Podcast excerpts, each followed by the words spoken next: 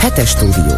A Klubrádió közéleti politikai magazinja csak a jéghegy csúcsa. Mármint ami kilátszik az alul gomolygó, sötét, rémisztő hideg vizekből.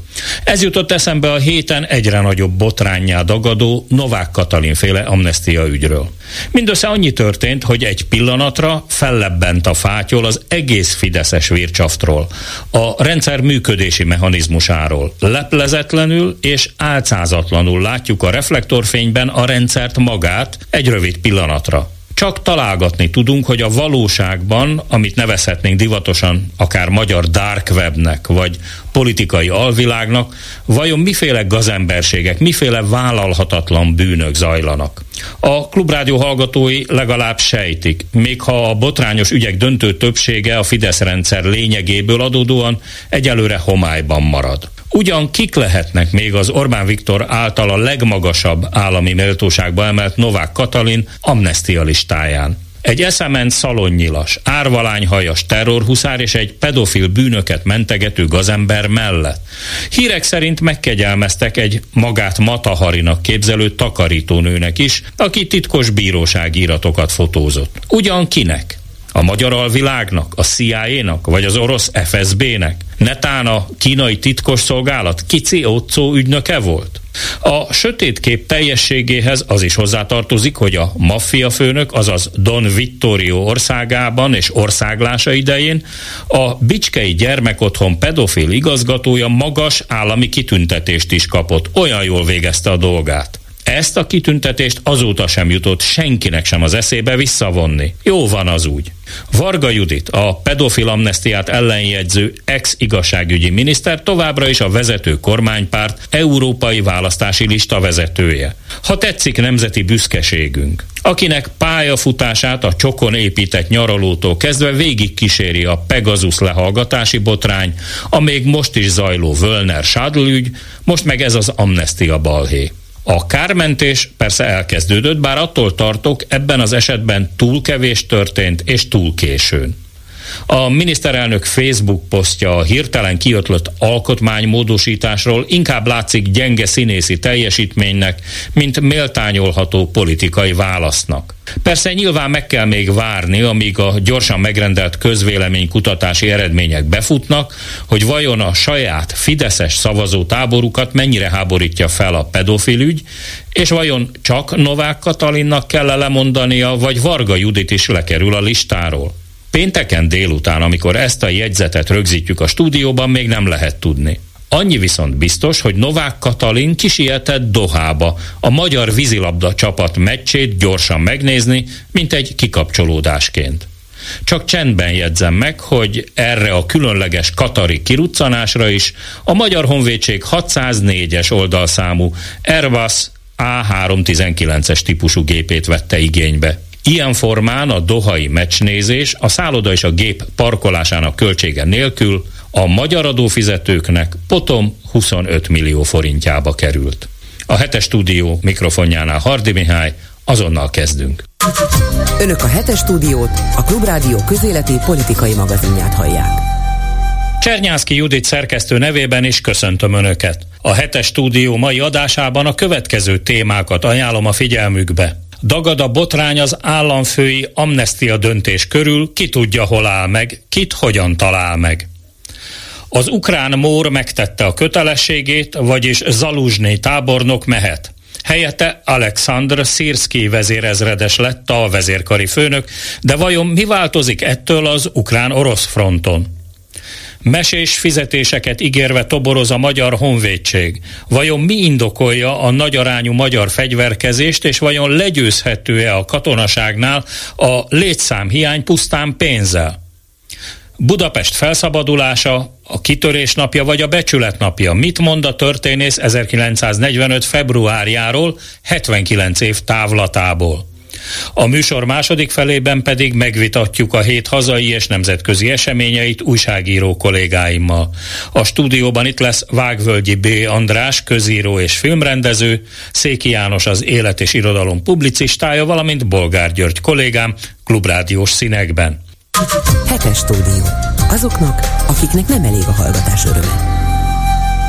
Egymás után mondanak le a posztjukról Novák Katalin köztársasági elnök tanácsadói, annyira kiverte a biztosítékot a pedofil ügyben adott államfői amnestia. A szövevényes ügyben persze nem nehéz eligazodni, ha az embernek biztos morális iránytűje van, ez viszont a jelek szerint hiánycikké vált a Sándor palotában. Az ügy hátterét Golkata, Horváth Ádám és Csernyánszki Judit összeállítása világítja meg. Az én elnökségem alatt nem volt, és nem is lesz kegyelem a pedofiloknak. Ez így volt ebben az esetben is. Novák Katalin nem is ismerte fel, hogy a pedofiliában bűnrészes intézményi vezető helyettes amnestiájával óriási felelősség terheli. Sőt, azt gondolja, az emberek értékelik rosszul a helyzetet. Van egy jogszabályi rendelkezés, amelynek tekintetében az elnöki kegyelmi döntések indokolása az nem nyilvános. Az elmúlt napokban egy olyan politikai kampánynak vagyunk tanulni, amely rengeteg valótlan állítás tiltást tartalmazott. Én az előm terjesztett több száz kegyelmi kérvényről minden esetben igyekszem a leginkább körültekintően dönteni. Orbán Viktor felmérve az egyre nagyobb ellenállást és tiltakozást a köztársasági elnök segítségére sietett. Pedofil elkövetők számára nincs kegyelem, ez a személyes meggyőződésem. Nekem is van öt gyermekem és hat unokám. Ha valakik hozzányúlnának, akkor az első gondolatom, hogy félbe kell őket hasítani, vagy miszlikbe kell vágni. Ezért egyértelmű helyzetet kell teremteni, a kormány nevében benyújtottam egy alkotmánymódosítást, amely lehetetlenné teszi, hogy kiskorú gyermekek eh, sérelmére elkövetett bűncselekmény esetén az elkövető kegyelmet kaphasson. Vásárhelyi Mária szociológus minden bizonyal többségi véleményt fogalmazott meg, amikor Orbán lépésének megítélésére kértük. Azt gondolom, hogy ez a Orbán eh, úgymond döntése, ami igazából nem döntés, és semmi köze nincs ehhez a történethez, eh, az, a, ez az alkotmánymódosítás ez egy igazi populista ö, lehet, hogy a népnek átmenetileg tetsző döntés, de én úgy gondolom, hogy ha módosítani kell az alkotmányt, akkor abba azt kell beleírni, hogy ne lehessen köztársasági elnök egy olyan ember, akinek nincs szabad akarata, vagy aki ilyen döntést hoz, és ne lehessen miniszterelnök az, aki bármilyen módon ö, pressziót gyakorol egy ilyen döntés meghozása érdekében. Én nem hiszem, hogy akik felháborodnak ezen a döntésen, már pedig úgy tűnik, hogy azért az ország nagyobb része felháborodott.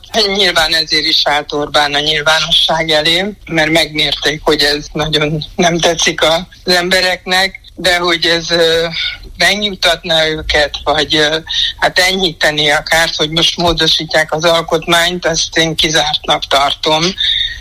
Ennyire azért nem lehet hülyének nézni az embereket megnyugtató megoldás az lenne, hogyha egyrészt egy erkölcsös kormányzata lenne az országnak, másrészt pedig, hogyha ez fel sem merülhetne. Tehát teljesen abszurd erről.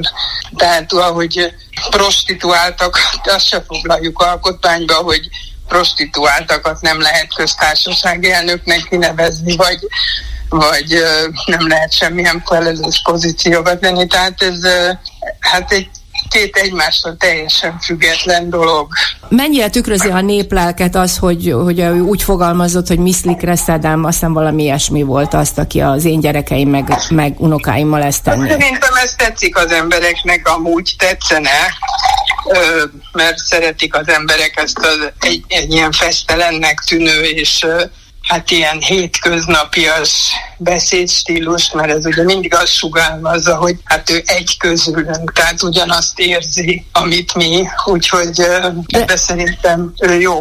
Másrésztől meg, ha fizikálisan elképzeljük, akkor elég durva lélekre van, nem?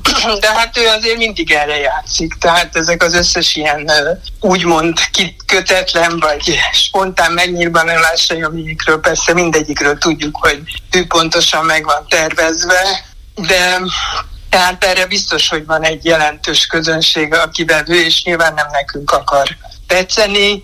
Nekünk ez durva, meg úgy gondoljuk, hogy nem mond az ember ilyet nyilvánosan, de de nem, de tévedünk szerintem azt gondoljuk, hogy az ő rajongóinak, meg támogatóinak nem tetszik ez a vagánykodó erőszakos, kemény stílus. Lakner Zoltán politológus, a jelen főszerkesztője szerint politikai elhatározást is igényel az, hogy az ellenzék kitámad a döntéssel kapcsolatban.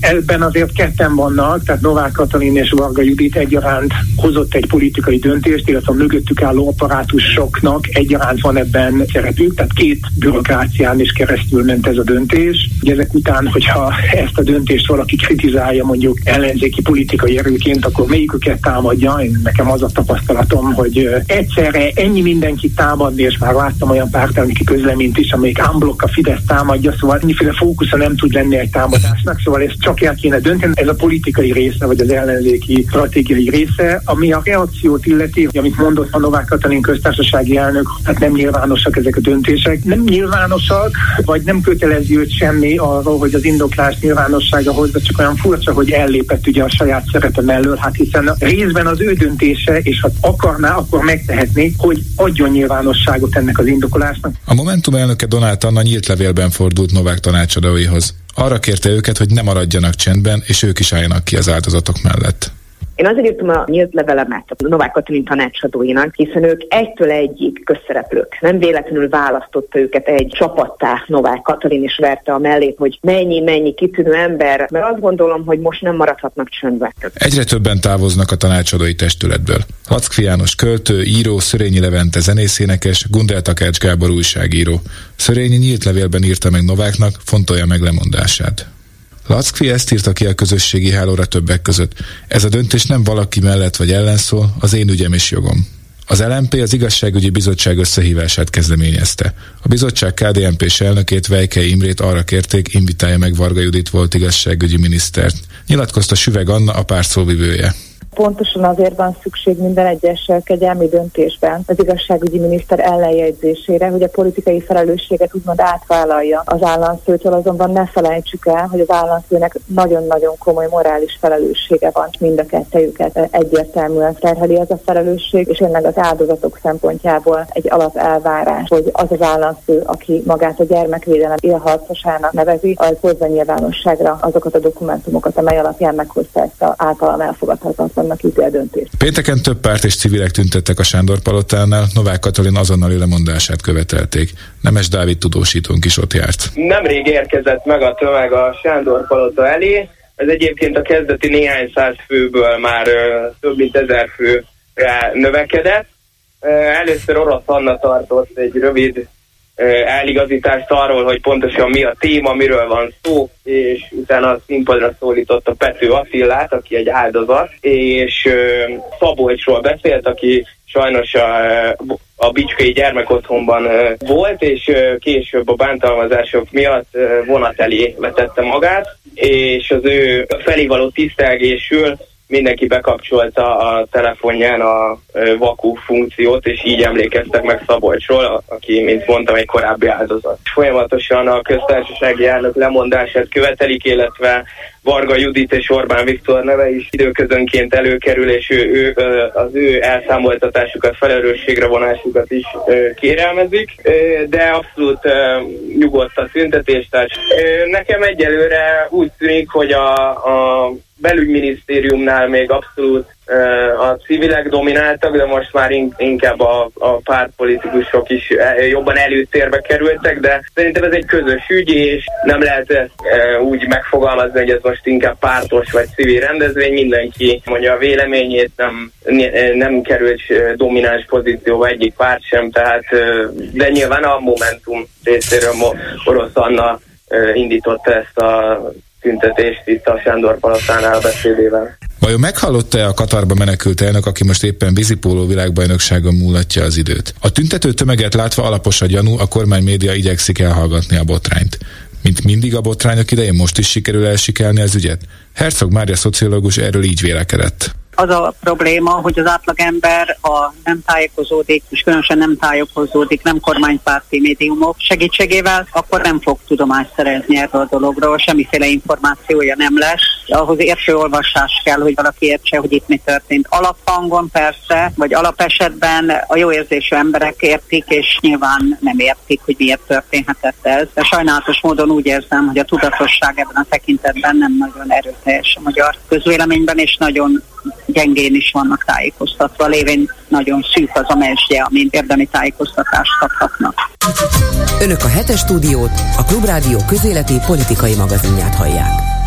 A héten bekövetkezett mindaz, amiről már legalább egy hónapja a nemzetközi politikai és katonai sajtóban is szó volt, hogy Ukrajnában Volodymyr Zelenszky leváltotta Valeri Zaluzsnit, az ukrán fegyveres erők főparancsnokát, és egy új parancsnokot, egy szárazföldi tábornokot, a szárazföldi csapatok eddigi parancsnokát nevezte ki a helyére, hogy ez vajon egy folyamat része-e, vagy van-e ennek sokkal komolyabb jelentősége? Erről kérdezem Kajzer Ferencet, a Nemzeti Közszolgálati Egyetem docensét. Jó napot kívánok! Meglepetés? Jó napot kívánok! Nem, sem a személy, ami mondjuk az ukrán haderő szempontjából még a legjobb megoldás volt, sem az, hogy Zaluzsnyénak mennie kellett. Ugye régóta fennálló, legalább tavaly november óta fennálló vita volt számos területen közte és az elnök között. És független attól, hogy vélhetőleg Zaluzsnyénak volt igaz a maga szigorúan katonai szempontjai alapján, Eh, mivel ugye két eh, nagy nyilvánosságot kapott tanulmányban, és lényegében kiállt a saját álláspontja mellett, és nevezük nevén szembe ment az ország politikai vezetőjének az álláspontjával, ezért, ezért várható volt a leváltása. A Szirszki neve többször is felvetődött, már csak azért is, mert személy szerint neki is nagyon komoly szerepe volt, akár Kiev sikeres védelmében, akár pedig abban, hogy 2022. szeptemberében és október-novemberében előbb Harkiv környékén, aztán pedig Hersonnál sikerült jelentős területekről visszaverni az orosz hódítókat. Há, bocsánat, Ugye, hogy itt közbevágunk, de hát azért az nem egy megszokott dolog, hogy egy háborúban álló ország katonai főparancsnoka a külföldi sajtóban teszi közzé a gondolatait arról, hogy milyen állapotban is van a hadserege, már pedig Zaluzsni esetében ez történt. Így van, tehát tulajdonképpen ezt lehetne lázadásnak is tekinteni, valószínűleg valamilyen szinten az is volt. Azt kell látni, hogy Zelenszky elnök részéről volt egy nagyon komoly politikai nyomás, hogy támadni, támadni, támadni, visszafoglalni annyi területet, amennyit lehet. Most ezt már állítólag a 23-as év elején a katonák személy szerint zsalúzni is érezte neki, hogy egyszerűen ez nem megoldható. Tehát a két fél között olyanok a létszám viszonyok, olyanok a, a haditechnikai eszközök mennyiségi és minőségi viszonyai, hogy plusz egy nagyon jól megerősített, képített orosz védelmi vonalról van szó, amit még eh, a Prigozsin pucsba belebukott Szurovikin tábornok irányítása alatt építettek ki az oroszok a stratégiai fontosságú területeken. Tehát Zaluzny többször jelezte, hogy túl nagyok az elvárások, ezt az ukrán haderő nem tudja megugolni, és állítólag többször azt is el, megpróbáltál magyarázni az elnöknek, hogy ez csak az értékes eh, haditechnika és a még értékesebb emberanyag elpocsékolását jelenti, de mivel és ez megint kiszivárgott források, vagy igaz, vagy nem, ugye mind a két fél szivárogtat, de mivel az elnök továbbra is erőltette a támadást, ugye neki a nyugati politikai elvárásoknak is meg kell felelni, ezért vélhetőleg kétségbeesésében írt külföldön Zaluzsni. Nyilván ebben az is benne volt, hogy esetleg további eh, támogatásért, elnyerésért lobbizon, de valóban ez egy borzasztóan hát az elnök szempontjából barátságtalan lépés volt, ezért tulajdonképpen egyértelmű volt, hogy a parancsnoknak, ugye az ukrán fegyveres erők parancsnokának mennie kell. Szirszki ebből a szempontból sokkal jobb választás, viszont vele megörökölte ugyanazokat a problémákat eh, az elnök. Eh, ő is nagyon népszerű, és ő sem akar bármi áron támadni, ő is igyekszik megóvni a katonái életét. Na most az ő esetében ugye itt egy 58 éves vezérezredesről beszélünk, tehát egy tapasztalt a szárazföldi hadviselésben jártas katonáról, aki vélhetően még a szovjet időkben szerezte az első képzést vagy képzettséget. Közben viszont azt látjuk, hogy egy, egy nagyon furcsa állóháború, egy anyag és ember áldozatokkal járó állóháború alakult alakult ki a két fél között tulajdonképpen padhelyzet van, és tanulja mind a két fél az új típusú hadvezetést.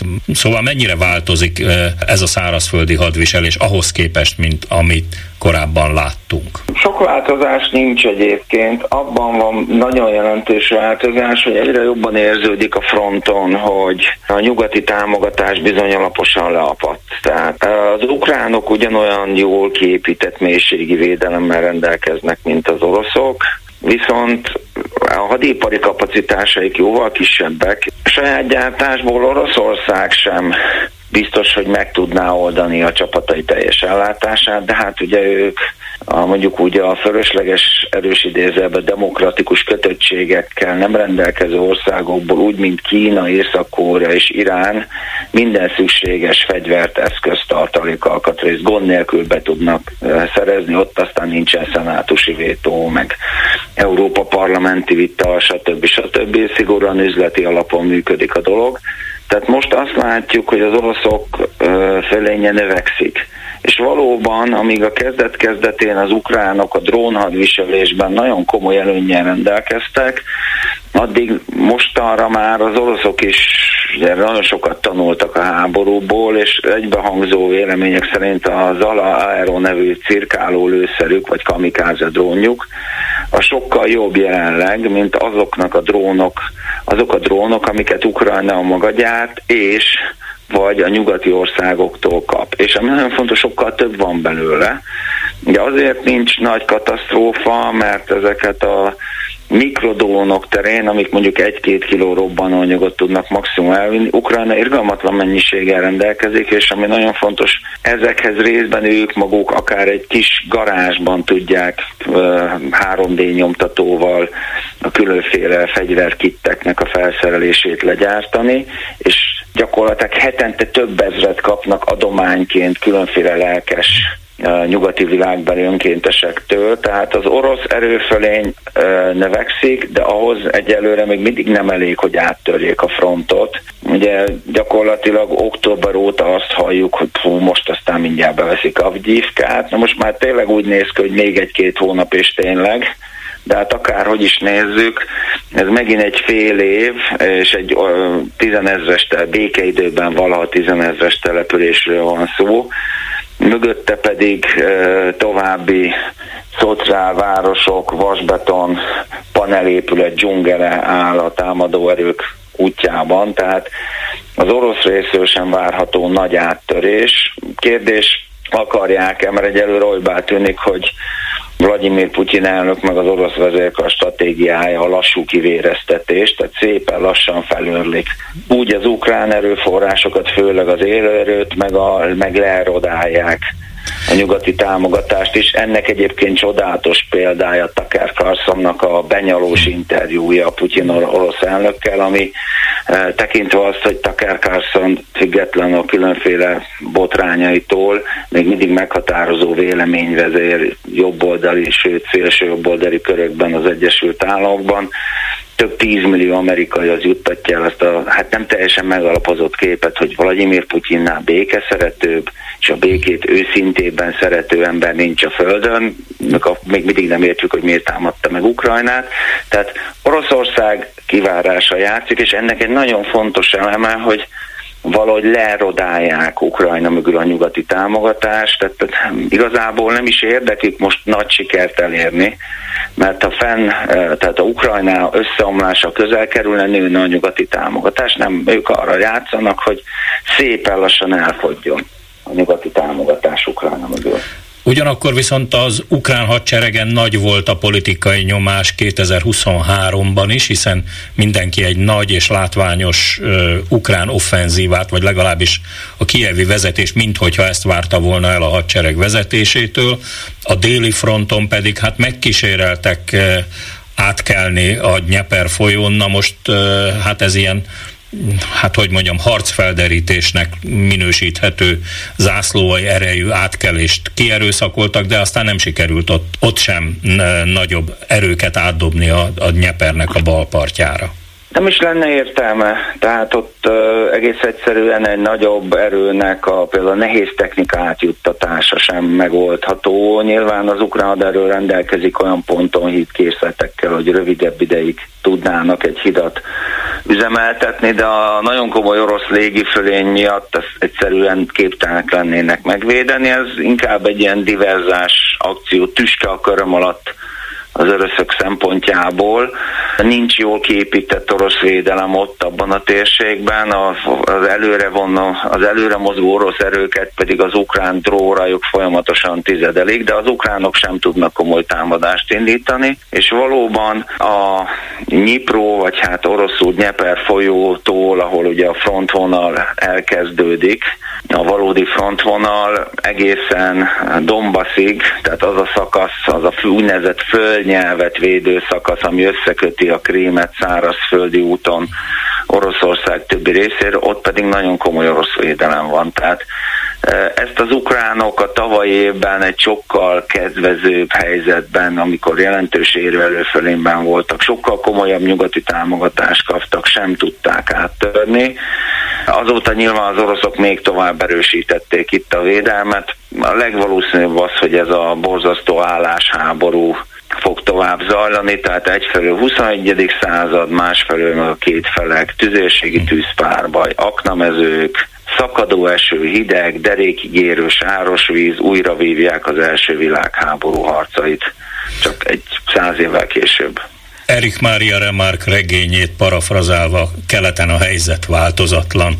Kaiser, Kaiser Ferencnek a Nemzeti Közszolgálati Egyetem docensének köszönöm szépen, hogy mindezt elmondta a Klubrádióban. Viszont hallásra. Viszont hallásra. Hetes stúdió. Azoknak, akiknek nem elég a hallgatás öröme.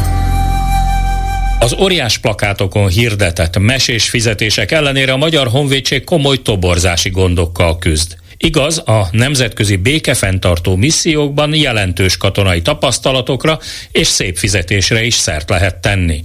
Hajós Dezső, a Magyar Hadtudományi Társaság elnök helyettese a Klubrádiónak azt mondta, a honvédség gyakorlatilag a rendszerváltás óta nem tudta behozni a lemaradását sem személyügyi, sem műszaki téren. Márpedig a digitális technológia világában korszerű ismeretekkel rendelkező katonákra lenne szükség. Ismét toborzó kampány van. A főváros számos pontján óriás plakátokon célozzák meg a fiatalokat, ami az USA emberének elég egyértelmű üzenetet küld. Valamit kifőztek a hadsereg konyháján, s ha a bedurrantott militáns kormánypolitikát tükröző üzenetet veszük, akkor van itt némi ellentmondás, hisz a kormány csak arról papol, mi kimaradunk a szomszédunkban zajló háborúból, még fegyvereket sem küldünk, mi békét akarunk, mi a békeszigete vagyunk. Ehhez képest fegyvergyárakba beruháztunk, és már számos helyen el is kezdődött a gyártás, amelyek feltehetően, még ha német közvetítéssel is, de végül Ukrajnába fognak kikerülni. No de miért van szükség újabb és újabb katonákra? Mi zajlik a háttérben? Arról Hajós Dezsőt, a Magyar Hadtudományi Társaság elnök helyettesét és a szervezet szóvivőjét kérdeztem. Erre a politikai vetületeire ennek a, a mai helyzetnek, erre, én, erre én nem merészkednék. Én ezt az egész folyamatot a Magyar Honvédség, illetve a Magyar Honvédség PR kampány, toborzó kampány szempontjából közelíteném meg, mégpedig úgy, hogy, hogy ugye itt ez egy történetiségében átfogható folyamatról beszélünk, ahonnan mondjuk a rendszervált változás után elindul a Magyar Honvédség. Megszűnt a kötelező katonai szolgálat, de csatlakoztunk a NATO-hoz, ám a fejlesztések elmaradtak. 2016-ban beindul a hadsereg fejlesztését is kitűző Zrínyi program. Egy korábbi uh, szovjet-orosz típusú uh, haderő kultúra, illetve technikai hátországgal rendelkező hadsereghez képest most egy az analóg rendszerről abba a helyzetbe kerül a, a fejlesztés kapcsán a Magyar Honvédség, hogy az analóg rendszerről át, áttér a digitális rendszerre, mert ennek az Rinyi 2026-os rendszernek a fejlesztése eredményeképpen két évvel ezelőtt elérkezik az a pillanat, amikor ezek a megrendelt technikai eszközök elkezdenek megérkezni, és gyakorlatilag a korábbi analóg haditechnikai rendszerről a Magyar Honvédség kezd átállni egy digitális haditechnikai hátországra. Tehát akkor ez indokolja? Ez indokolja most, hogy, hogy toborozni kell a fiatalokat? Teljesen új haderő kultúra épül, hogy olyan ö, fiatal, új szemléletű emberek kellenek ezeknek a technikai eszközöknek a működtetéséhez, akik már a számítás technikai hátországgal nevelkednek föl, és az teljesen természetes számukra, hogy mondjuk egy ilyen PZH 2000-es önjáró löveget, azt mondjuk egy ilyen laptopszerű irányító rendszerrel kell vezérelni, vagy működtetni. Igen, értem. Említette a sorkatonai szolgálat megszüntetését, de mintha azt is éreztem volna a szavaiban, hogy tulajdonképpen szükség lenne erre az állományra, és most ennek a feltöltése zajlik, ha bár ugye ez önkéntes és szerződéses alapon. Hát, itt azért azt is meg kell említeni, hogy teljesen más létszámviszonyokról beszélünk. Tehát amikor mondjuk a 90-es évek elején, még a rendszerváltás legelején egy 150 ezres magyar honvédségről volt szó, és a 150 ezres magyar honvédségből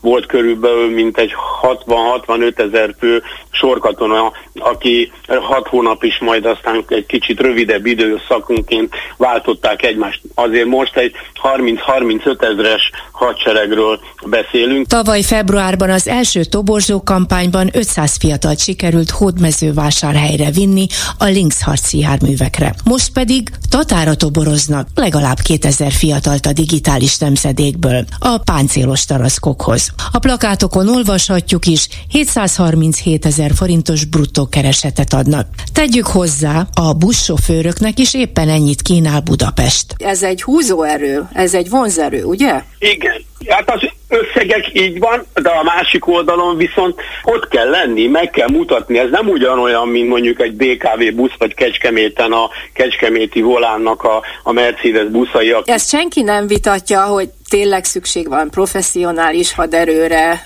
korszerűsítésre, fiatalokra, de ez túl intenzív ahhoz, hogy ezek a feltételek teljesüljenek. Mennyire vannak veszélyben majd ezek a leendő katonák? Hát ebből a szempontból tekintetve jós, jóslásban nem mernék, nem mernék bocsátkozni. Nem merném ördögöt a falra uh-huh. festeni, hogy most milyen, visz, milyen irányba fog mondjuk egy, egy, egy ukrán-orosz konfliktus eltolódni, vagy hogy mondjuk a, a, a, a közel-keleten ez a, a Hamas-Izrael és egyéb más ilyen válsággócok kapcsán érezhető feszültségfokozódás van. Külföldön most kb. hányan teljesítenek szolgálatot? KFOR? Ez, ezer fős a létszámunk, és ebben vannak olyanok, akik a különböző NATO parancsnokságon és egyéb más vezető testületekbe teljesítenek szolgálatot, de a két legnagyobb létszám az most jelenleg Koszovóba, a NATO kötelékbe, illetve a, a most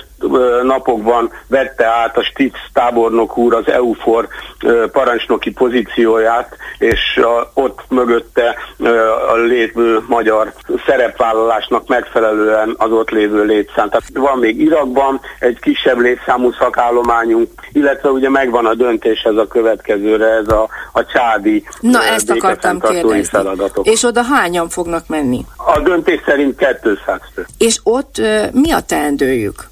Ugye áttetszik engem egy kicsit vinni erre a politikai részre kommunikációt berként, de ugye a, a döntésnek megfelelően ugye arról szól a, az a fajta döntés, melyet a magyar parlament elfogadott, hogy ott kell a problémát orvosolni, ahol keletkezik, és azt a fajta válsággócot kell kezelni, és, és mi, mint békefenntartó feladatokat ellátó egység, ott a csádi környezetbe fognak, fogják ezt a, a csádi e, fegyveres erők kiképzésébe segíteni, a békefenntartói feladatokat ellátni, missziós feladatokat ellátni, illetve a különböző segélyezés képzési rendszerekkel kapcsolatos civil programoknak a segítése van. De csárdal nincs ilyen konfliktusunk és ilyen béke fenntartási kötelezettség. Hát, konkrét, konkrét ö, ott, tehát Bosznia-Hercegovinában ö, olyan konfliktusos ö, szituációk ö, nem voltak, most már azt mondhatom, hogy körülbelül tíz éve. A, a Daytoni béke megállapodás után kialakult helyzetnek a, a folyamatos karban fenntartása, illetve folyamatos figyelemmel kísérése a fő feladat. Ez volt az elmélet. Igyekeztem megtudni, mi zajlik a gyakorlatban. Felhívtam a Csepeli toborzó irodát, ahol a toborzó tiszt roppant készségesen válaszolt, és biztatta a fiamat álljon kötélnek. Szolgálja ő is a hazát, mert megéri. Milyen nagy az érdeklődés? Nagyon nagy. Hogy, hogy? rendben van. Aha. M- mennyire? Nagyon nagy, hát most is tele van az iroda. És mi vonza őket? A katonaság, a pénz, mert ugye ez azért ezek szép összeg. Hát azért meg szoktuk kérdezni őket a hivatást, tehát azért így meg szoktuk őket kérdezni. Tehát, hogy mi a pénz miatt, hogy ekkor összeg, de nem a hivatás. Tehát fiatalok kijönnek az iskolából, keresik a lehetőséget, az újat. És ez hány év? Előre több évre szerződnek le, ugye? Persze. Az hány év körülbelül? Tehát van egy hat hónap próbaidő, után meg egy három éves szerződés. És Utána a... még tud hosszabbítatni, mert én például tíz éves szerződést értem alá. Az igen. És akkor... Hát szeretem a munkámat, tehát most fizetik az albéletemet, mindent, nincs miről beszélni. Uh-huh. Igen, látom, hogy szerződéskötési hozzájárulás is Igen. van, a 54 ezer forint ugye az albérlet kiegészítés, és mennyire válnak be a fiatalok? Hát hál' még a fiatalok ugye könnyen tanulnak meg, ugye ez nekik a ő rendszerük, tehát ugye tiszta számítógép minden. Tehát ők jobban vágják ezeket a kijelzőket, meg az ilyen számító, számító, számítástechnikai eszközöket. Ezt mint egy donjem nekik találták ki. Miért lett szükség most erre, hogy, hogy, hogy ez a toborzás beinduljon? Hát nem tudom, szerintem a toborzás az annó is ment. Tehát amikor én jelentkeztem 7 évvel ezelőtt, ez akkor is ment. Ó, nem volt ekkora hírneve, ugye azt tudják, tudjuk, hogy a a másik kormány idejében nem kerestek jól a katonák, ezt mindenki tudja. Uh-huh. És most az miért? idejében. Uh-huh. Hát más kormány van, hál' Isten jó keresünk. Uh-huh. Bejött az albélet támogatás is elég régen, ez másik kormány idejében nem volt. Tehát, hogy én azt mondom, hogy nagyon jó. Tehát azt mondja, hogy a legfőképp az anyagiak motiválják a fiatalokat. Nem, nem azt mondtam, én azt mondtam, hogy, hogy ők akkor megkérdezzük a hivatás miatt. Tehát nem a pénz miatt. De mi az, hogy hivatás? Tehát, hogy azt mondják, hogy a hazáért? Maga szeretet, tehát maga a hazaszeretet, tehát haza védelmébe jelentkeznek a fiatalok. Tehát kijönnek. Azért figyelembe kell venni, hogy hogy nagyon sok fiatal, ugye vidéki, tehát Szabolcs megye is, stb. stb. nincsen munka lehetőség. Ott nem fognak munkát találni a fiatalok, így még szállás mindent kapnak. Most mondom azt, hogy én Szabolcsi vagyok, van egy lehetőség a honvédséghez, átmegyek mindenféle vizsgálaton, stb. megfelelek pszichológián, elmegyek Tatára, ott mesem az alapkiképzést, megismerkedek egy lányjal, kapom ezt a fizetést, és úgy döntök, úgy döntök hogy kiveszek egy albéletet Tatán, vagy Tata vonzás körzetébe, kiveszek egy albéletet, amit fizet X összegig ma a honvédség. Tehát, hogy, hogy konkrétan megkapok mindent, ami kell. És mit jelent ez a hazaszeretet szerint? Tehát mit mondanak erre? Mi, miért kell megvédeni a hazát? Kitől? Mitől? Hát nem, nem azt, hogy nem kell megvédeni, hát tehát a hazát azt mindig védeni kell. Én úgy gondolom, hogy, hogy, hogy itt élünk, meg kell védeni a hazát bármi áron. Uh-huh. És ugye a fiatalok ezért is jönnek, uh-huh. mindig elmondják, és tényleg az ország minden pontjáról. Tehát nekem rengeteg srác van, akivel nap, napi kapcsolatban vagyok. És, és például az ukrán háború felmerül az oroszok háború? Nem, nem szokták, nem szokták kérdezni. Én, én nem figyelem a eseményeket, nem nézek tévét, tehát hogy én teljesen kint, kint vagyok ebből a média tehát én nem figyelem, nem nézem az eseményeket. Tehát ha bármi van, persze menni kell. De lélekben azért föl kell erre készülni, nem? Hát persze, tehát lélekben mindig fel kell készülni. Most nincs ukrán háború, akkor is. Tehát bármi, bármikor lehet bármi. És számszerűleg hányan jelentkeznek egy nap? Hát nem tudom, sokan. Tehát azért több tobolziroda van, rengetegen. Uh-huh. Tehát én tegnap, tegnap rengeteg ember volt. Most is hárman vannak itt nálam pont. Uh-huh. Na jó, akkor nem szóval is... le is kell tennem a telefon. Igen, igen, nem is akarom föltartani. Nagyon, jó, nagyon kedves, köszönöm. A központi toborzóirodát is felkerestem az Alkotás utcában. De ott csak Hálm engedély birtokában állhattak volna szóba velem. Mivel az e-fajta munkamenetet és az elutasítást már jól ismerem, erről könnyen letettem. Viszont kifelé menet egy leendő szerződéses kiskatonát sikerült mikrofon végre kapnom, aki persze először nagyon megszerette volna úszni folytatni a beszélgetést. Ennyire volt bonyolult kitölteni a... a... Egyáltalán. Egyáltalán egyszerű volt? Semmi különleges nem volt benne. És ez azt jelenti, hogy most már szerződést is kötött velük? Nem, még nem. Ez hosszú folyamat? Nem, nem. Nem? Tehát vissza kell még jönni egyszer-kétszer? Uh, ide már nem. Innentől már a bevonulás következik. Wow, és mikor lesz? Um, jövő hét elején. Ja, hamar? Így van. Tehát, tehát egy-két hét alatt elintézik? Pár nap alatt el lehet. Az igen. És mi a vonzó ebben? Um, maga az életvita, abban az egészben a katonai, uh, katonai hitvallás, ez egész ez nem egy munka, hanem ez egy, ez egy hivatás. Tehát én ezt így fogalmaznám meg. Ugye a hazaszeretett szolgálat igazából különösebben nem tudnék több mindent felsorolni hozzá. Nyilván a, a közemberek számára maga a pénz is vonzó lehet, ugye, amivel most toboroznak, meg kampányolnak, de, de ez a nálam például egyáltalán nem, nem játszik. És a családban uh, van ilyen... Van. Édesapám katona, úgyhogy ezáltal miatta is. Igen, hát akkor ez a nevelés, ez meg volt. Igen. És akkor gratulálok köszönöm és köszönöm szépen. Köszönöm, minden jót. Önök a hetes stúdiót, a Klubrádió közéleti politikai magazinját hallják. A hétvégén emlékeznek meg egymástól gyökeresen eltérő módon Budapest felszabadulásáról, vagy a budapesti ostrom végéről különböző társadalmi csoportok. Vannak, akik e, ugye a háború végét ünneplik ezáltal, meg a fasizmustól való megszabadulást. Vannak olyan e, szélsőséges csoportok, akik meg egyenesen a becsület napjának nevezik a kitörést a budai várból, de hogy körülbelül mi a történelmi igazság, erről ö, beszélünk Ványai Márton történésszel, aki a 20. századi magyar történelem egyik avatott szakértője. Jó napot kívánok! Jó napot kívánok, üdvözlöm a hallgatókat! Magyarország ugye egy déli, de mellékhadszintér volt ilyen szempontból, hiszen a fő összecsapás az a Szovjetunió és Németország között Lengyelországon keresztül zajlott, tehát elsősorban az volt a fő hadszintér.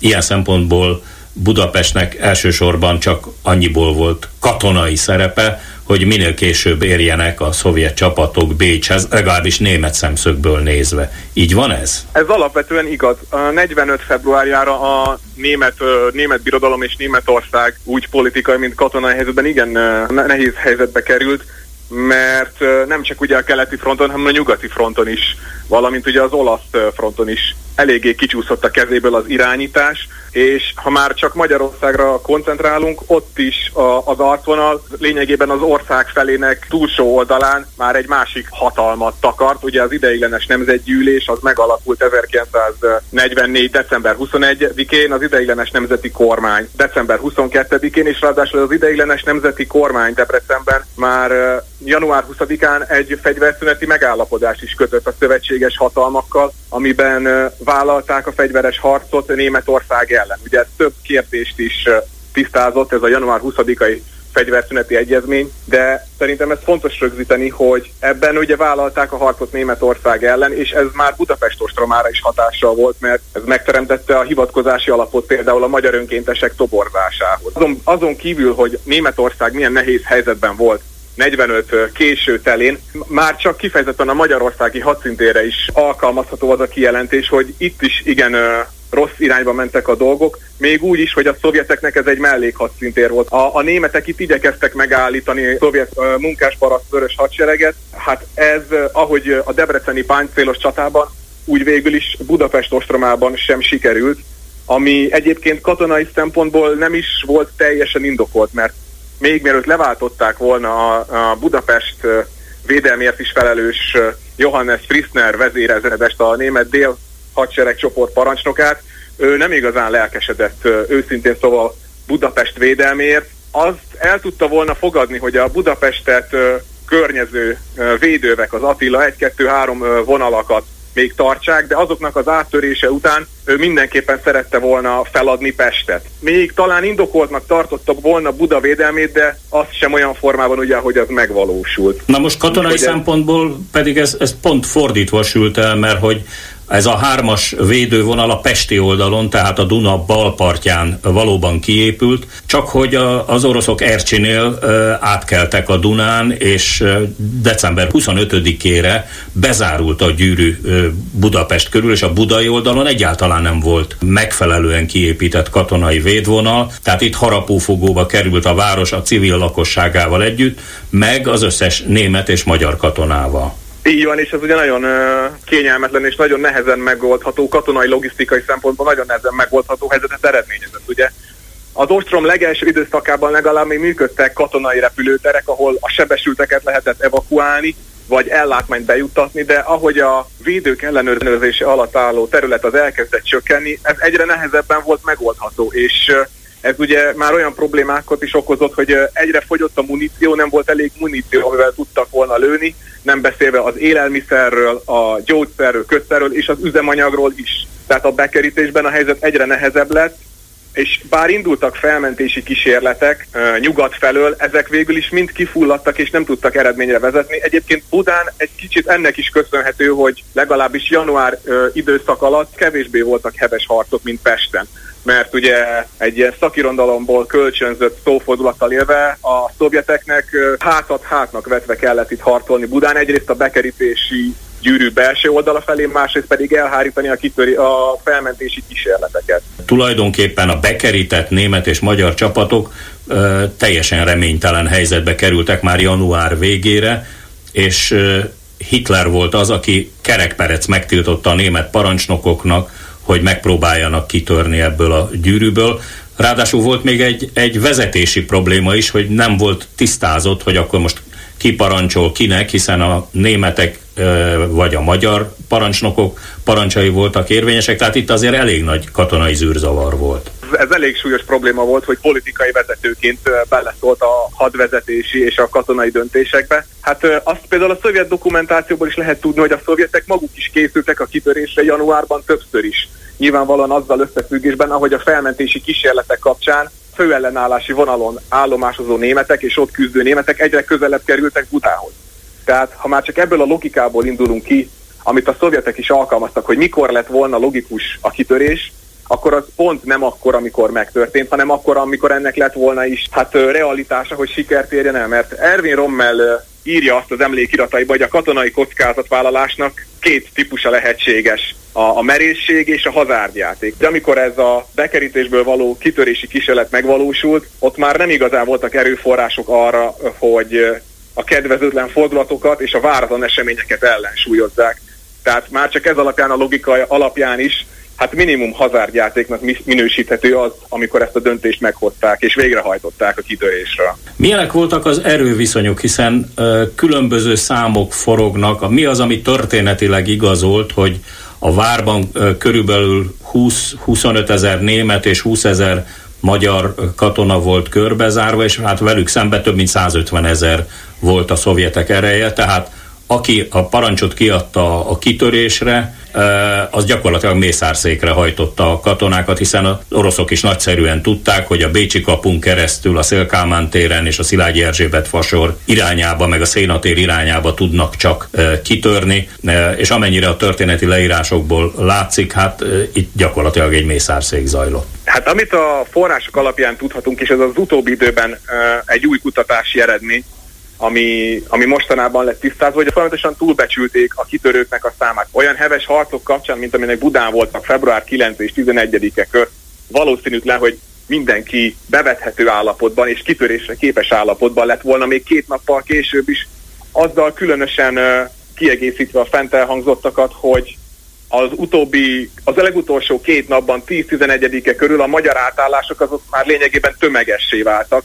Tehát kö, ö, komplett ö, hadosztályok álltak át, például a Gellért szálló környékén a tizedik gyaloghadosztály, a magyarok esetében, tehát itt, ö, itt több ezeres, akár a tízezes nagyságrendet is elérő magyar átállásról beszélünk, tehát ennyien biztos nem vettek részt. A németek pedig ugye, akik döntően a harcok súlyát viselték, valószínűtlen, hogy ne sérültek meg, vagy ne estek volna el a hátra lévő időszakban.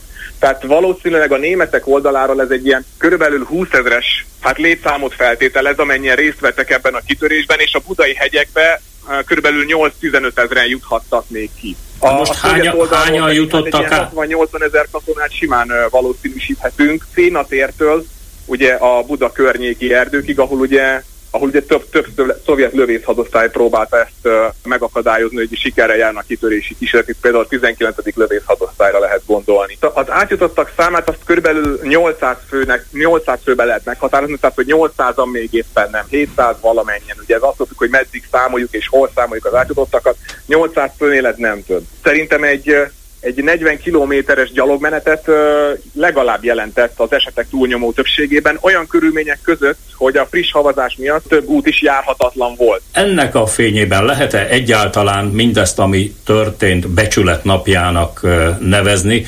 Tény és való, hogy minden katonának kell katonai esküt tennie, Na de hát van az a helyzet, amikor ez totálisan értelmetlen. Én azt gondolom, hogy az elesett katonáknak már szimplán a jogi rendelkezések és a törvények szellemében is jár az a minősítés, hogy ők ö, hősi halottak. Ki ebben különbséget tesz és ö, szelektál a hősi halottak között, ma, valami alapján megkülönbözteti őket, ö, és egy esemény kapcsán így úgymond kiragadja egy bizonyos csoportját a hősi halottaknak, ott én azt gondolom, hogy nem igazán egy ilyen kegyeleti gesztusról van szó, hanem inkább egy ilyen identitás politikai munícióképzésről. És ez, én azt gondolom, hogy ebben a tekintetben már nem igazán az elesettekről, meg a kegyeletről szó, hanem hanem inkább a, a, a minősítőkről, meg arról az utókorról, meg azokról, akik ezt felhasználják, és a legkevésbé sem szól azokról a katonákról, akik ebben, hát úgymond szerencsétlenül fogalmazva részt kötelesek venni akár ilyen passzív oldalról is. Ványai Márton történésznek nagyon szépen köszönöm, hogy megvilágította ennek a ténybeli hátterét. Viszont hallásra. Viszont hallásra. Hetes stúdió. Folytatjuk a hetes stúdió adását, és ahogy az már ilyenkor lenni szokott, újságíró kollégáimmal megvitatjuk a hét legfontosabb hazai és nemzetközi eseményeit. A stúdióban itt van velünk Széki János, az és publicistája, Vágvölgyi B. András, a Magyar Narancs egyik alapító szerkesztője, filmrendező, közíró, és természetesen Bolgár György kollégám, aki a megszokott klubrádiós mezben futott ki a pályára. No hát, alig ha van más téma a héten, amiről fontos beszélni, ez pedig ez a hát különös Novák Katalin féle amnestia, amit egy pedofil ügy egyik elítélt vádlottjának adott Ugye azóta már tudjuk, és ez a felvétel, ez most péntek délután zajlik, hogy számos tanácsadója már ott hagyta Novák Katalin, de a történetnek attól tartok, hogy itt még nincs vége. Mire futhat ki ez az egész? Mit gondoltok? Hát szerintem az első az, hogy Novák Katalin lemond, ez egy lehetőség. A másik az, hogy hivatalban marad, az is egy lehetőség.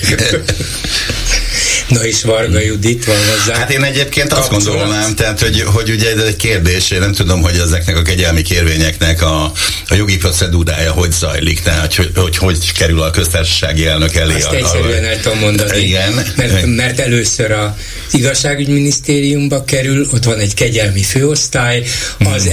Előkészíti az iratokat, odaadja a miniszternek, a miniszter, illetve a kabinetje fölküldi a Sándor palotába, ott is van egy jogi főosztály, amelyik ezzel foglalkozik.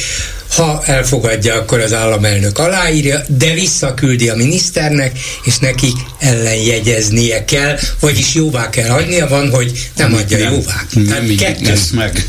Világos. Akkor, akkor az a kérdésem, illetve hogy az vetődik fel, hogy ugye ez a pápa látogatáshoz kapcsolódott, hogy az jól emlékszem, akkor ez tavaly tavasz végén, nyár elején volt, akkor ez ugyanaz a, az eljárás, amiben a Budaházi Györgyöt is felmentették? Persze. Ugyanaz ez a lista. Ez ugyanaz a lista. Tehát akkor az egy kérdés, hogy, hogy azon a listán nem tudom, hogy hány ember szerepelt, de hogyha mondjuk x ember szerepelt plusz Budaházi, akkor miért a Budaházi ügy volt az, ami előkerült, és mondjuk a PEDK, illetve bocsánat, a, a, a, a, igen, ennek a bizonyos K. Endrének a, az ügye meg... Erre is egyszerűen tudok válaszolni, Na. mert Budaházi szabadon bocsátásáról tudtak mondjuk a rokonai barátai meg az egész Viking Klub, és vittek, vittek egy lovat. Szélső jobbos tévé is ott volt. Világos, nem? Tudták, hogy mikor hmm. jön ki, honnan, lovat is vittek, tévét is vittek, Igen. minden, tehát mindenki megtudhatta. Itt viszont hát nyilván ismeretlen ember volt, és eleve ugye az a mondjuk szabály, hogy a kegyelmezettek listáját nem teszik közzé. Nem, hmm. nem tilos, ugye ebben az esetben Igen. sem volt az, de nem kell közzé tenni, tehát azt hitték, hogy ez örökre homályban marad. Sőt, hát maga ez a történet végül is nem akkor vált ismerté, hanem azt követően, hogy a kúrián is volt nekik egy kegyelmi kérvényük, és a kegyelmi kérvényel kapcsolatos kúriai döntést tették közé, csak közbe lépett Novák Katalin. Tehát ha jól rakom én össze a dolgokat, akkor ez egyáltalán nem volt szándékos, hogy ez a történet előkerüljön, hanem ez a kúriai dokumentumokból hámozta ki valaki, hogy hoppá, itt történt azért valami, ami miatt ennek a pedofil ügynek egy szándékos, elítélt, tehát minden szinten elítélt és nem vélelmezett elkövetője kapott a államelnöktől ö, amnestiát. Egyébként kényszerítés volt a vádban, tehát nem pedofil bűncselekmény, mint olyan, hanem bűnrésze, bűn, bűnrészesség, azt hiszem, és kényszerítés. Bűnsegéd. Tehát, bűnsegéd, bűnsegéd tehát ő kényszerítette, kényszerítést alkalmazott a az áldozatokkal szemben, hogy ne valljanak. Hogy vonják a... vissza a vallomásukat, lediktálta nekik, nem úgy volt vallomásommal szemben, valójában nem így történt, hanem tehát akkor is ronda. Hát, hát Mindenképpen ronda. Én mondjuk az, azt gondolom, hogy ez vállalhatatlan minden hát, szempontból. Persze, hogy vállalhatatlan. Én azt gondolom, hogy, hogy illetve arra lennék kíváncsi, és nem akarnék teljesen elmenni azért ilyen kremlinológiai irányba, de hogy ha és amennyiben ez a dolog ugye előkerült, ennek az igazság, a jelenlegi igazságügyminisztériumhoz is lehetett valamilyen köze.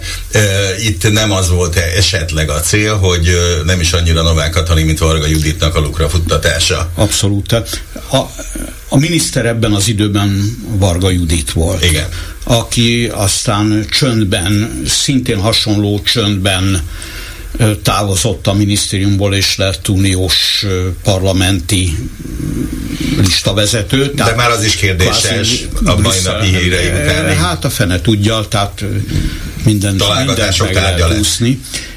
Tehát Varga Judit pontosan annyira, legalább annyira, vagy olyan nagyságrendben érintve van az ügyben, mint Novák Katalin. Láthatóan Novák Katalin tették oda, hogy hárítsa a villámokat. Nem, nem hiszek ezekben a gondoljuk még tovább, és, és próbáljunk valamilyen előre kitervelt um, szenáriót felvázolni. Nem volt itt. Az volt a szenárió, hogy ez az illető, vagy a családja, bár ő azt állította, hogy nem ő nyújtotta be a kegyelmi kérvényt, hogy ez most formálisan azt jelenti, hogy nem ő, hanem az ügyvédje, hanem valaki más volt az, aki a nevében kegyelemért fordult a köztársasági elnökhöz, de a lényeg az, hogy ezt az ügyet tulajdonképpen a dolgok normális menete szerint végig örökre titokban lehetett volna tartani, hiszen ismeretlen, az ügye ugyan nyilvános volt, de ő mégiscsak másodszereplője volt ennek, a nevét nem ismerte senki, úgyhogy az, hogy ő kapott-e kegyelmet vagy nem, ebben az ügyben ez szerintem senkit nem érdekelt volna. De ott követte el a hibát valószínűleg a, a jogi segítője, ügyvédje, hogy nem csak kegyelemért folyamodott, hanem a kúriához is elment, hogy harmadfokon megpróbálja az ítéletet megváltoztatni, és miután a kúria tárgyalása, illetve ítélete egybeesett a kegyelmi kérvényel pontosabban, igen, nagyjából egy időben fut, futott, miközben a kúria megtárgyalta és elutasította ezt a felülvizsgálati kérelmet, a közben kiderült, hogy de már egy kegyelmi kérvényt elfogadtak, és ezért a kúriának az egyébként nyilvánosan közzétett, bár névtelen ítéletét valaki valószínűleg valamelyik érintett, aki, vagy annak a, a jogi képviselője megtalálta, megkapta, és, és rá is mutathatott, hát kérem szépen ez ott van, téve, csak senki nem tudta volna, hogy kiről van szó. Tehát ha ez kvázi véletlenül nem esik egybe, a kúriai döntés a kegyelemmel, és a kúriai döntés nem hivatkozik arra, hogy egyébként az illető kegyelmet kapott, kegyelemmért folyamodott, és ezért aztán a, a most mostani kúriai döntés már nem érvényes rá, akkor soha nem derül ki. Tehát nem volt itt összeesküvés, hogy buktassuk meg Varga Juditot, vagy hozzuk valamilyen összefüggésbe a köztársasági elnöket, kimaradjon a slamasztikában. Nem. Ezt valamiért valakik, ki tudja milyen nyomásra vitték át ezen a két emberen, akik feltételezésem szerint maguktól nem írták volna alá. Nem jegyezték volna ellen, mint a miniszter, nem adták volna meg a kegyelmet, mert egy ilyen felháborító, guztustalan, mindenki számára elítélendő pedofil ügyben nem fogok egy gyerek otthon igazgató helyettesének kegyelmet adni. Miért is tenném meg? Kapásból el kellett, hogy utasítsák. Szerintem a jogi szakértőik is ezt tették. Valamilyen, ki tudja eddig ismeretlen okból, mégiscsak ez a döntés született, és nem azért, hogy lebuktassák Varga Juditot, mert Varga Juditnak lett volna még épp elég ügye, és végül is el is távolították a minisztériumból, a köztársasági elnököt pedig nem akarhatták megbuktatni az övék, és ráadásul ez a két nő a dísz politikus nője volt a Fidesznek, miért akarnák szétrombolni az ő karrierjüket, és vele együtt ilyen helyzetbe hozni a Fidesz? Nem, nem. Gyuri, nem. mi van akkor, hogyha ugye a Fidesz az Európa parlamenti választásokhoz kapcsolódóan ugye az ECR nevű konzervatív és nem tudom, reformista, az konzervatívok és reformerek, reform, reformerek parlamenti csoportjával igyekszik, hogyha ha, igazak a hírek. Mi van akkor, hogyha ott valami valamiért Varga Juditot nem látják szívesen. Ne. Hát, olyan mindegy nekik. Olyan mindegy nekik, hogy ki van ott. Dajcs, miért Dajcs Tamást annyira szívesen látják? Na, ő már oda ragadt. Hát, ettől még nem biztos, hogy szívesen látják abban a frakcióban. Én de... szerintem ezt, ezt egy, András, te túl kombinálod egy picit. Nem, én azt gondolom, hogy van egy ilyen káosz elvi magyarázat, amit a Gyuri mondott, meg mondanám azt, hogy akkor van a tervező elme ö, magyarázata, nyilván valahol, vagy én azt gondolom, hogy valahol a kettő között lehet azért a, a, a Ennek az talán azért ellentmond az a, az a négy vagy öt napig tartó fagyos csönd, ami ezt az ügyet a kormány oldalon körülvette, és hát emlékezzenek vissza a hallgatók is, meg ti is, hogy csütörtökön délután aztán nagy hirtelen egy hányaveti Facebook videóban reagált Orbán Viktor, ahol konkrétan hülyeségeket beszélt, ahol azt mondta, hogy... Ez az nem meglepő. Nem.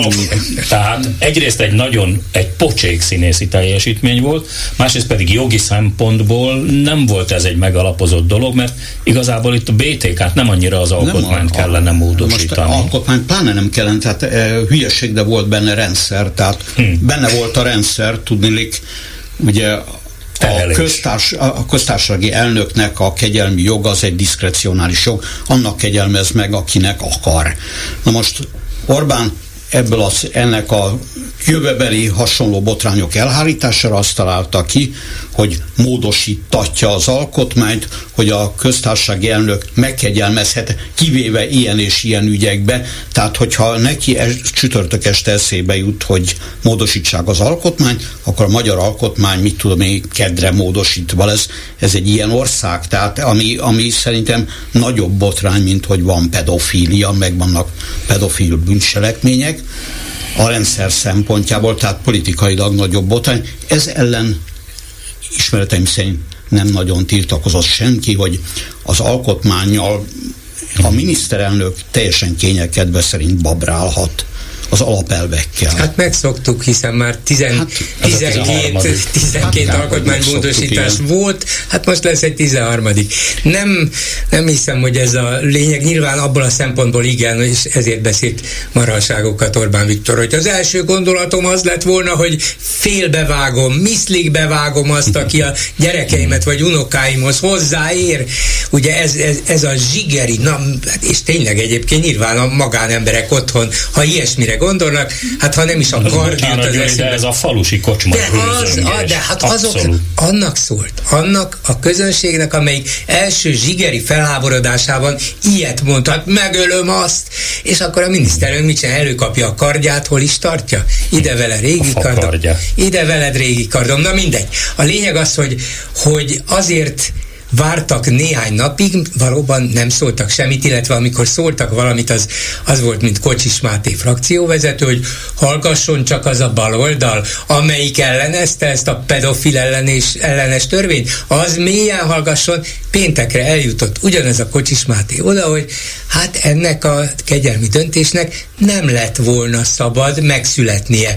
Vagyis a felelősség át van hárítva közvetve kimondva még nem, hmm. de egyértelműen Novák Katalinra, hogy te, te aláírtad ezt, ezt nem lett volna szabad. Hmm. Miattad kénytelenek vagyunk alaptörvényt módosítani, hogy ez még egyszer ne történhessen meg. Hát hogy tehettél ilyet? Nyilván volt gyors közvéleménykutatás. De biztos, ez folyamatos. még zajlik biztos. Is, és még nem tudjuk az eredményét, bár az én magánfeltételezésem az, hogy itt nyilván majd, hogyha kijön az, hogy már pedig ez vállalhatatlan a saját szavazó táboron belül, akkor Novák Katalinak mennie kell.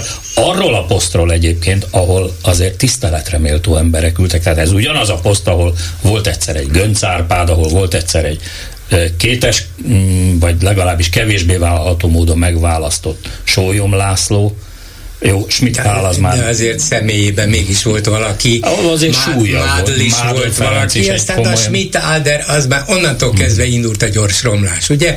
Igen, Egyértelműen. A bajszos széria. De Novák biztos vagyok benne, most függetlenül attól, hogy, hogy nem idealizálnám a szerepét, még azt, a, azt az óvatos vagy mérsékelte politikai szerepét is, amit nyilván kiosztottak rá például Ukrajna ügyében, de biztos vagyok benne, hogy nem önként és dalolva sima hülyeségből írta ezt alá. Itt valaminek még lennie kell, amit lehet, hogy soha nem tudunk meg, de ez egy véletlenül kibukott történet volt, amin mindenki elcsúszhat. Most a Fidesz azon igyekszik, hogy jó, lehet, hogy el kell kaszálnunk Vargát, lehet, hogy el kell, és a kettő együtt van, nem lehet csak Vargát, uh-huh. vagy csak Novák Katalint felelőssé tenni, az egyik a másikkal összefügg, ha az egyik felelős, akkor a másik is nyilvánvalóan, tehát vagy elkaszáljuk mind a kettőjüket, vagy lehet, hogy ez rajtunk marad, ki tudja meddig, és ki tudja milyen következményekkel. Szerintem a Fidesz vezérkar most ezen több. Hát ez sokkal súlyosabb, mint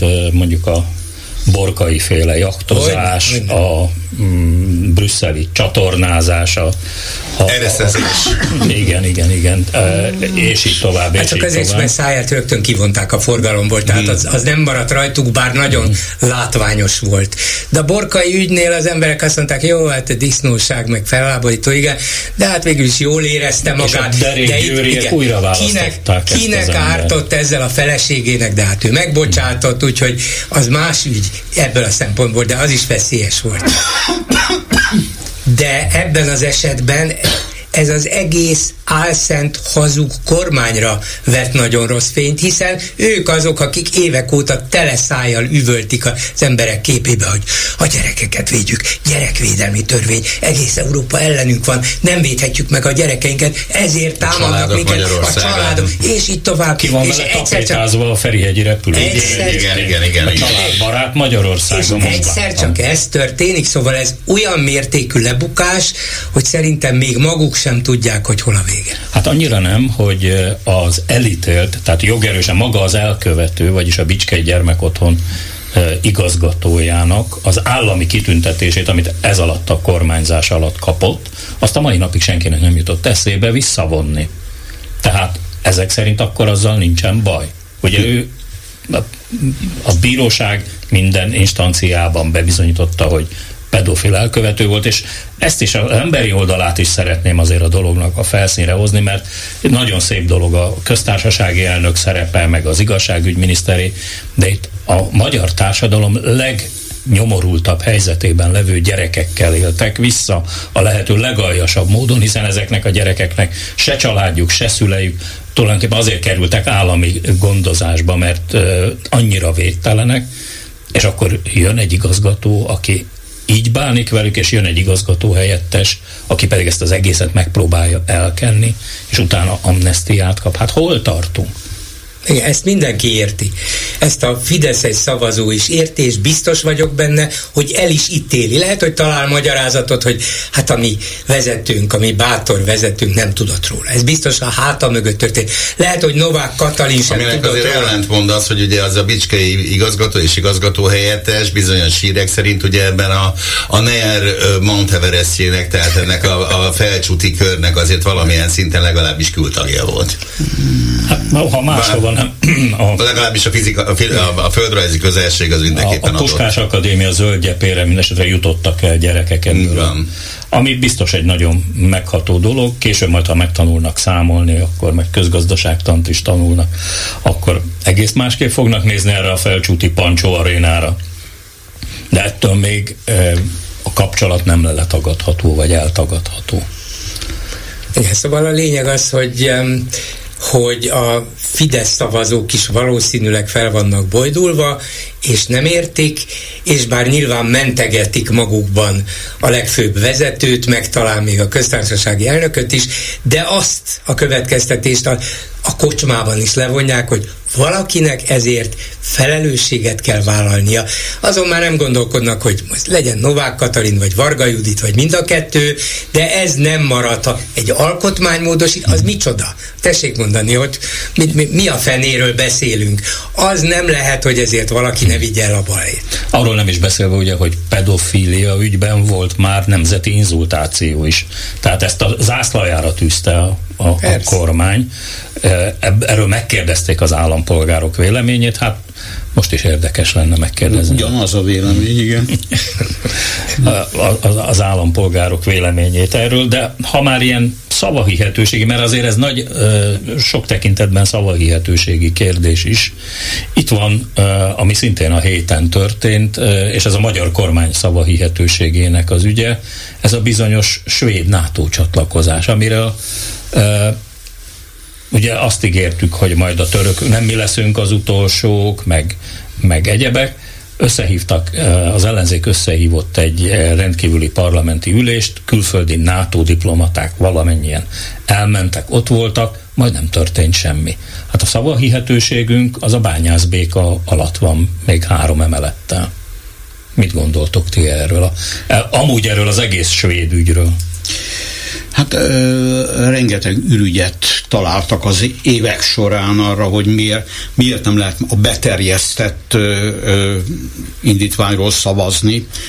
Ö, Lehet, hogy az is közrejátszott benne, hogy Bankston egyszer megverhette jó nyert, vagy igen, kampány. meg egyáltalán, igen, tehát ö, voltak, ugye, voltak ugye a törököktől függ, tesszük függővé, meg a svédek voltak felelősök, felelősök, mert egy darab tévéműsorban rosszakat mondtak Magyarországról, Erről, ezért kiment Stockholmba egy magyar delegáció megmagyarázni, hogy nem szabad rosszat mondani Magyarországról, szóval teljesen nevetséges ügy volt.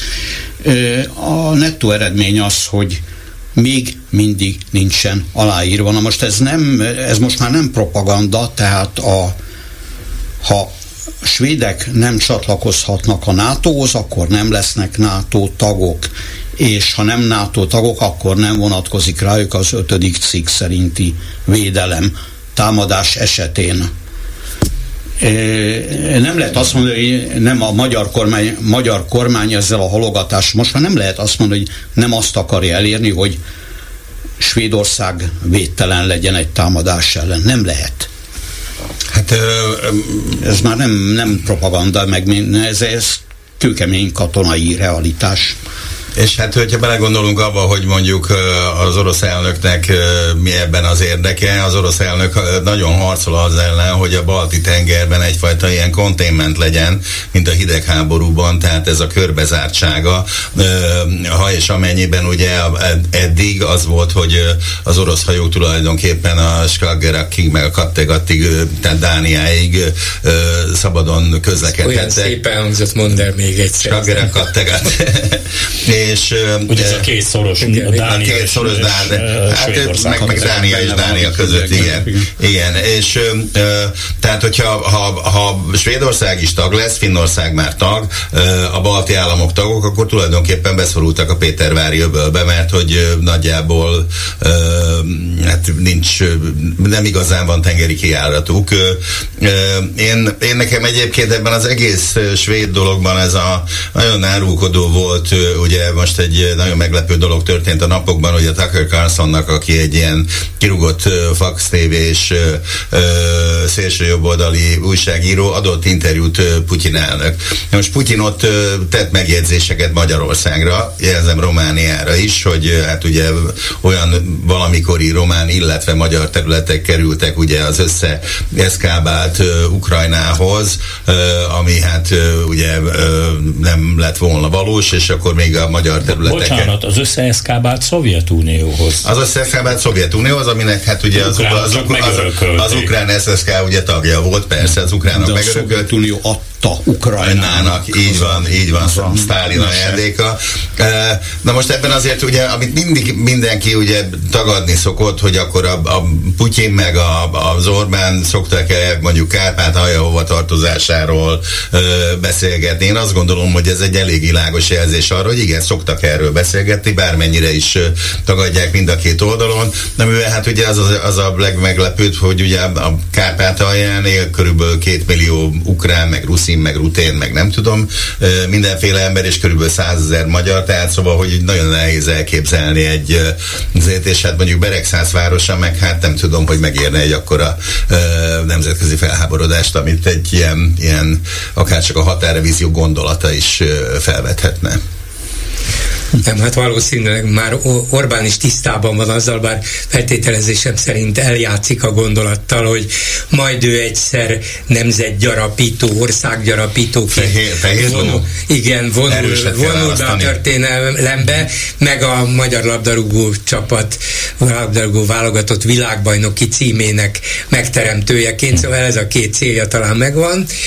De, de az biztos, hogy hogy ez ott motoszkál a fejében, és ennek a Carson-Putyin interjúnak a, az egyik legérdekesebb vonása talán az, hogy a Putyin féle érvelésben szinte szó szerint visszajöttek azok, amiket Orbán Viktor használ a háborúval kapcsolatban, hogy hogy érhet véget a háború, kinek kéne, hogy az amerikaiakkal kéne, mondta Putyin, az amerikaiakkal kellene megállapodnunk, mert ha az amerikaiak a jövőben, vagy továbbra is nem támogatnák fegyverekkel, pénzzel az ukránokat, akkor meg lehetne egyezni. Szó szerint Orbán Viktor szavai.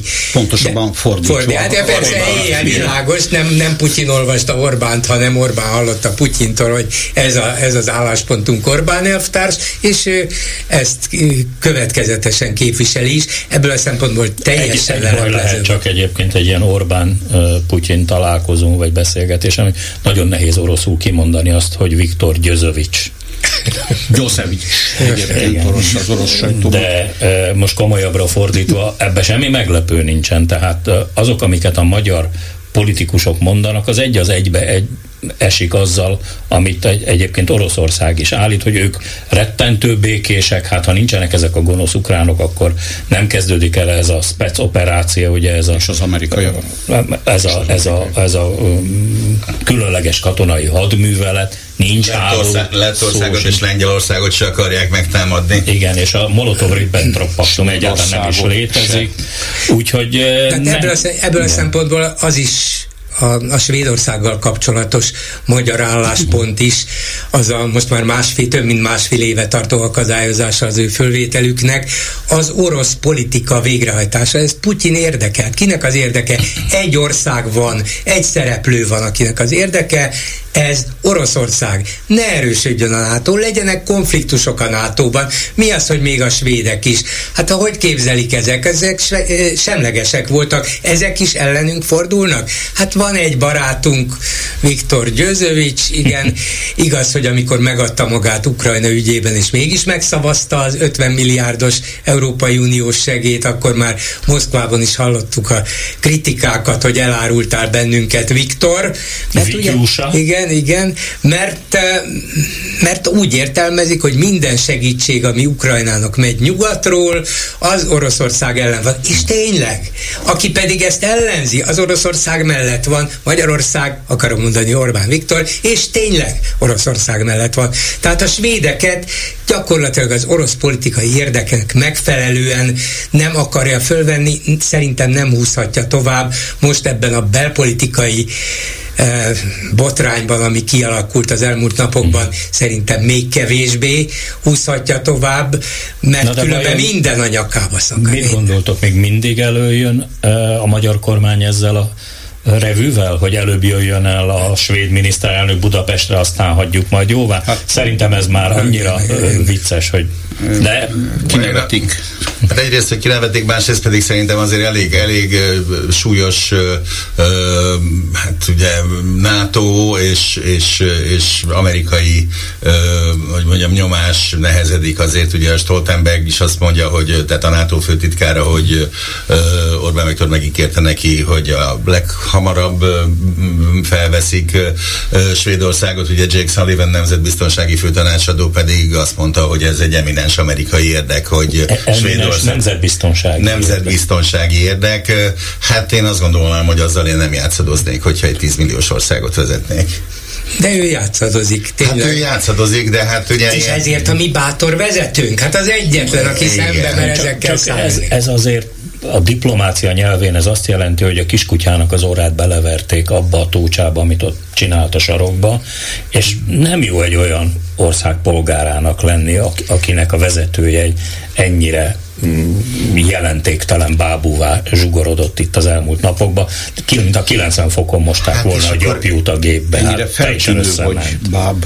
Igen, Igen, ne felejtsük el, tehát ugye most azért elhangzott egy olyan amerikai ö, megjegyzés is, hogy akkor a, a, a vízumkényszert visszaállítanák magyar állampolgárok részére, hogy különlegesen korrupt kormányzati tényezők esetében a Magnitsky törvényt alkalmaznák, amire egyébként volt már példa ugye a, a korábbi érában, tehát ugye Habony Árpád vagy... Tolmácsot kérek. Igen, meg Vida Ildikó, ugye? Úgy hívták a, a navelnökét. Tehát szóval, hogy így ilyenek, ilyenek voltak már. Kérdés, hogy mi van akkor, hogyha ez egy sokkal szélesebb kört érintene, tudom én, Mészáros Lőrinctől a török Szent Miklósi TSZ elnökig. Hát én azt gondolom, hogy mondjuk Mészáros Lőrinc még csak-csak el van anélkül, hogy elmenne Amerikába. Legfeljebb a felesége nem tud a, a szaksznál vásárolni a Fifth Avenue-n. Ez Már azért egy gond, csapás, igen, igen. kétségtelen. De... de hát ha Amazonon keresztül rendelhet, nem? Amazonon keresztül rendelhet, igen. Hát erről mondjuk Vladislav Szurkov, aki ugye a Putyin elnöknek volt a, a hogy mondjam, az ilyen e, virtuális valóságát megteremtő színházrendező és tévéproducer és, és hát ilyen nagy hatalmi manipulátor.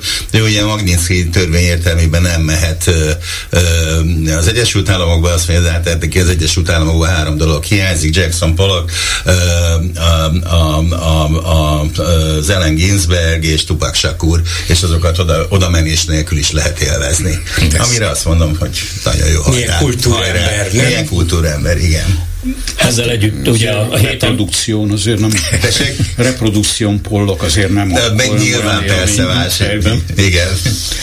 De a héten ez is szóba került, hogy mi legyen a befagyasztott orosz pénzekkel, hiszen sokan felvetették azt, hogy mi lenne, hogyha ezeket Ukrajna újjáépítésére szánnák majd a háború után, hiszen ugye, ha jól tudom, több mint 50 milliárd, itt nagyon sok 100 milliárd dos vagyon van befagyasztva, amit egyelőre nem nyúl hozzá senki, és felvetették nagyon is komolyan, hogy ezt esetleg a háború után Ukrajna újjáépítésére kellene fordítani.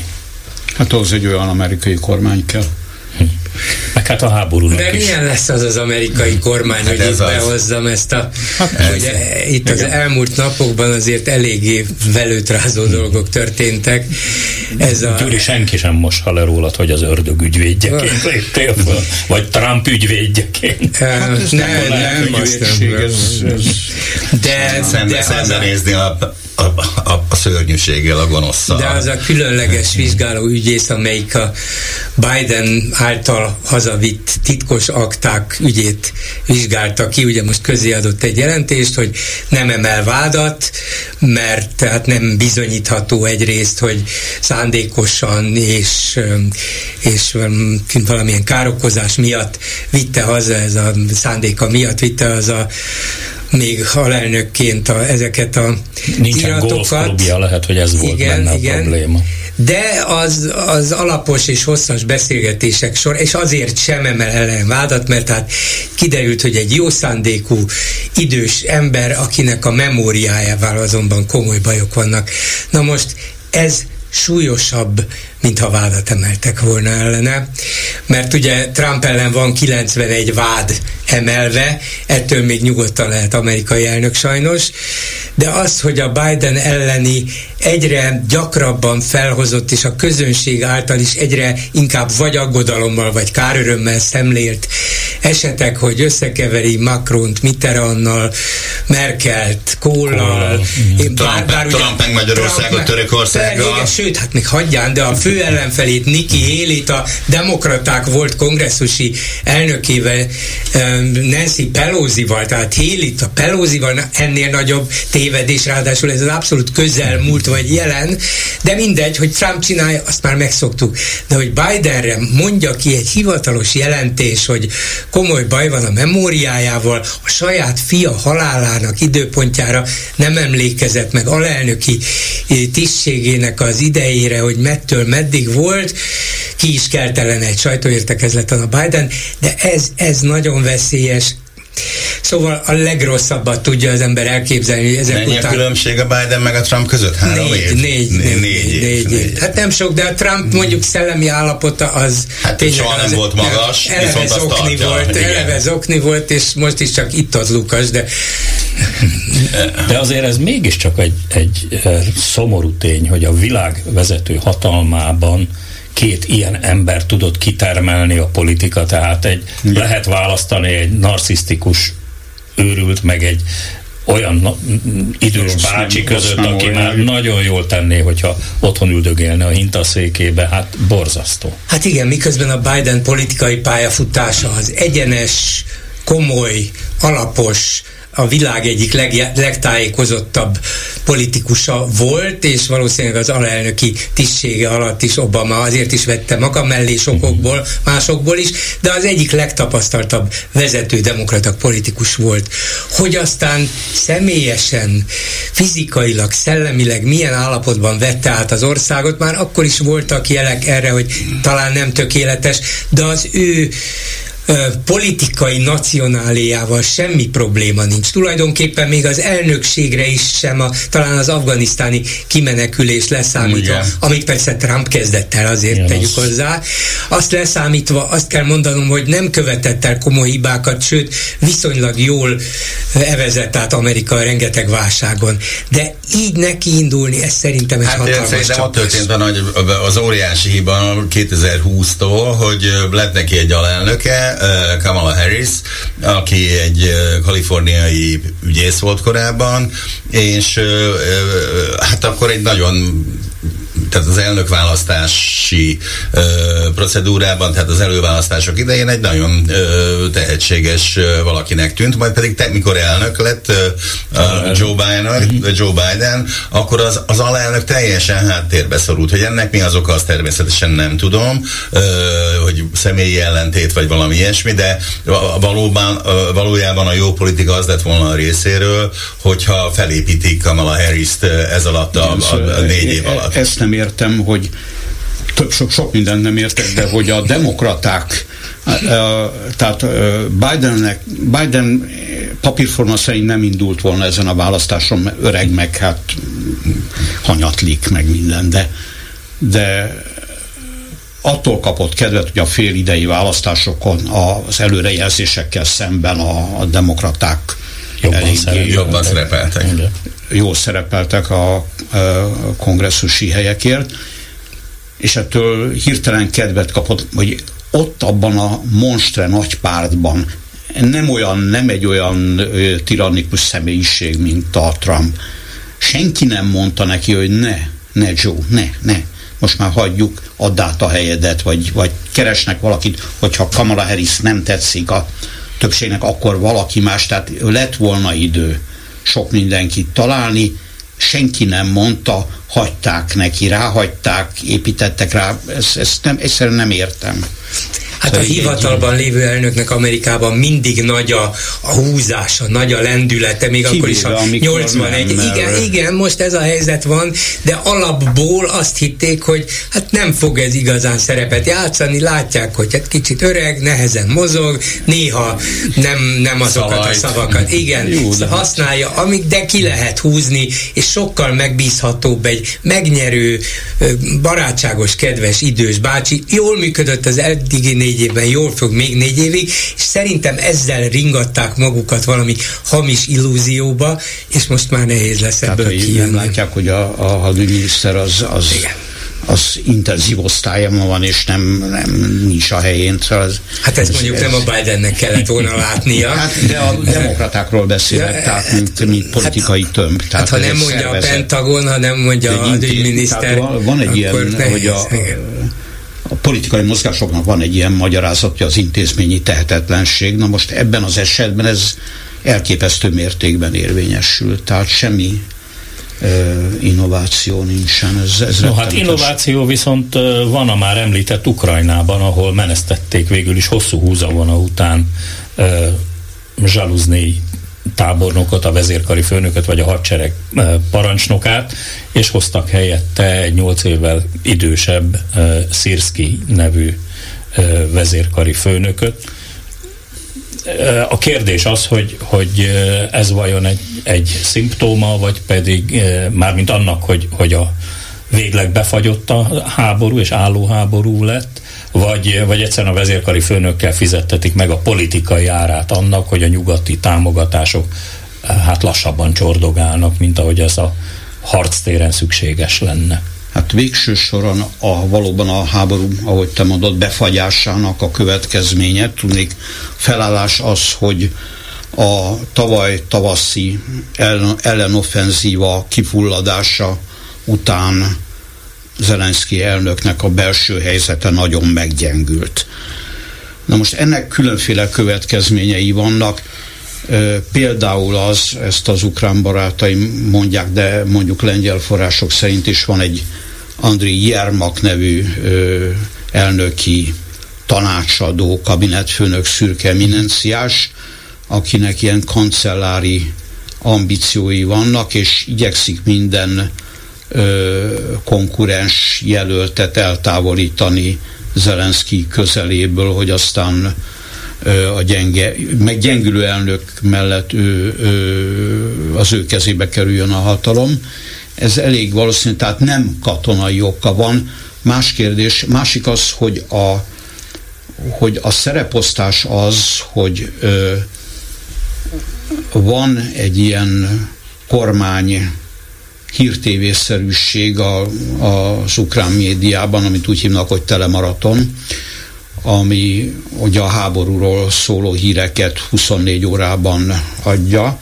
Most ez eléggé átalakult a Jermak vezette elnöki hivatalnak a propaganda szócsövévé, uh-huh. aminek az is a következménye, hogy mást, mint az elnöki hivatalba tartozó embert nem nagyon hagynak megnyilvánulni, Na most Zaluzsnyinak tavaly novemberben azt hiszem megjelent az Economistban egy szövege, ahol leírta, hogy a háborúban pat van, helyzet van. Most ezt úgy ítélték meg Zelenszky körében, hogy ezzel rontja Ukrajnának az esélyét, meg kevesebb támogatást kapnak Amerikából és más gazdagabb országokból, majd most januárban már egyszer arról volt szó, hogy távozik, de aztán lefotóztatta magát úgy, hogy mintha nem történt volna semmi, mosolyogban minden. Ezután jelent meg a CNN online oldalán egy másik Zelenszky szöveg, ahol nem a, tehát semmi defetis, vagy defetistaként értelmező szöveg kijelentése nem jelent meg, annyit írt le, hogy, hogy kérnek drónokat, mert azok ö, dönthetik el Ukrajna javára a háborút a mostani helyzetben, de ezt viszont állítólag gyermakék, gyermakék úgy értelmezték, hogy Zelenszky háta mögött akar támogatást szerezni nyugatról, tehát a saját ambícióit hajtja, és ez már ilyen kenyértöréshez vezetett. Hát nyilvánvalóan, tehát ugye a 2022 nyara az, az az azért nagyon sikeres volt Ukrajna számára. Tehát ugye Harkov visszafoglalása, Harkiv visszafoglalása, Herson ö, nyugati részének a visszafoglalása, stb. Tehát ezek nagyon fontos dolgok voltak, és ugye mindenki azt várta ettől a tavasztól nyártól, tehát amikor végé, véget ér ugye ez a sáros időszak, amit ugye, hogyha jól tudom, Rasputyicának hívnak, tehát hogy így beleragad minden a, a sárba, és hát... Különösen minden, ami 10 tonnánál nehezebb annál nehezebb. Tehát, hogy, hogy ezután azt várták, hogy a, a déli és a keleti front között egyfajta áttörést tudnak elérni Melitopol leginkább ugye ebben a magasságban, és, és hogy a ketté tudják vágni ugye az orosz erőket, akkor az ugye egy jelentős ö, ö, esélyt teremtene ugye az ukránoknak a, a további eredményekhez. Na most hát ez ugye nem történt meg. Most akkor ugye kérdés az, hogy miért nem történt történt meg. Itt ugye az ukránok egyrészt ugye a légierőt szokták emlegetni, tehát hogy, hogy hát hogy nekik ugye F-15, F-16, stb. komolyabb repülőgépekre volna, volna igényük, viszont ugye ezeknek a kiké, erre a kiképzés az azért egy, nem egy 10 perces dolog, szóval az nem egy okájé tanfolyam. Tehát az nem olyan, mintha a Volkswagenből átülsz egy Mercedes. Nem, nem, az egy, az egy teljesen... Egy év, de igen, tehát az egy teljes paradigma paradigmaváltás egy, egy pilóta gondolkodásában is azt hiszem, tehát hogy ezek nagyon, nagyon erős eszközöket kaptak, tehát ilyen volt például ez a HIMARS rakéták, amikkel ugye 80 km távolságba tudnak nagy precizitással, szinte 100%-os találati pontossággal lőni. Ehhez képest ugye Hát, szóval az oroszok is azért úgy felvonultattak eszközöket, egészen elképesztő beszállítóktól, nem hogy csak Irántól, ugye a drónok, de még Észak-Koreából is ugye muníció, tehát szóval ez azért egészen elképesztő.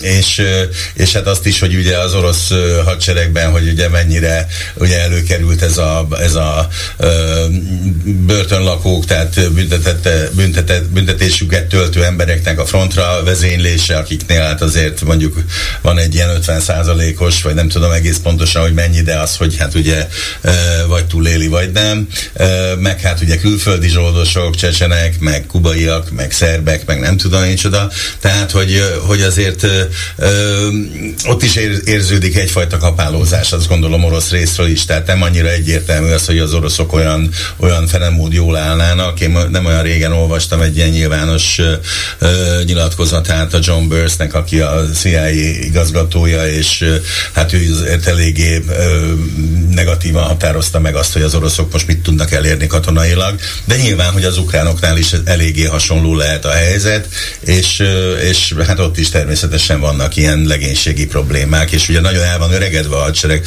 átlag életkor, nem tudom én, 40 valahány év. Szóval a másik az, hogy aki hazafias lelkesedésből ment a frontra, az már bevonult.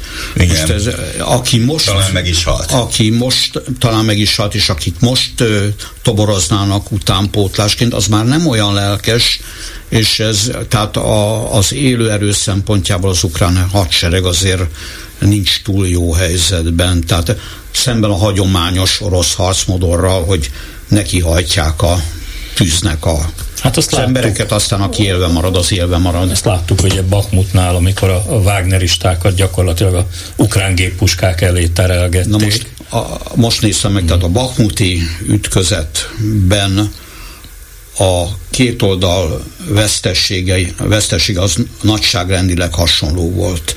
Tehát becsléstől függően az ukránoké valamivel kisebb, de nem sokkal kisebb. Na most az oroszoknál ezek valóban fegyencek voltak, meg ilyen eldobható emberek nagyrészt. Ukránoknál lelkes és hazafias és részben jól kiképzett katonák. Na most ez, ez nem egyenlő gyengülés. Hmm. Szóval az, hogy leváltották a főparancsnokot, biztos, hogy rossz hír. Nyilván az ottani hadseregben is okoz némi elgondolkodást vagy elbizonytalanodást, bízunk benne, hogy nem túl nagyot, de független attól, hogy őt egyértelműen minden szakértő jó katonának tartja, és talán a legfőbb érdeme az volt, hogy, hogy az ő vezetésével sikerült megállítani az oroszokat a, a különleges katonai művelet kezdetén. De ez, ez még mind nem elég ahhoz, hogy ahogy János is utalt rá, egy nyugati labban megjelenik az értékelése a háborúról azzal, hogy gyakorlatilag ezt a háborút hát a jelenlegi körülmények között nem fogjuk tudni megnyerni, nem tudjuk visszaszerezni az elfoglalt területeket, ezt lehet elmondani a Zelenszkinek, lehet elmondani a hadvezetésnek, lehet néhány megbízható embernek, a világnak biztos nem szabad.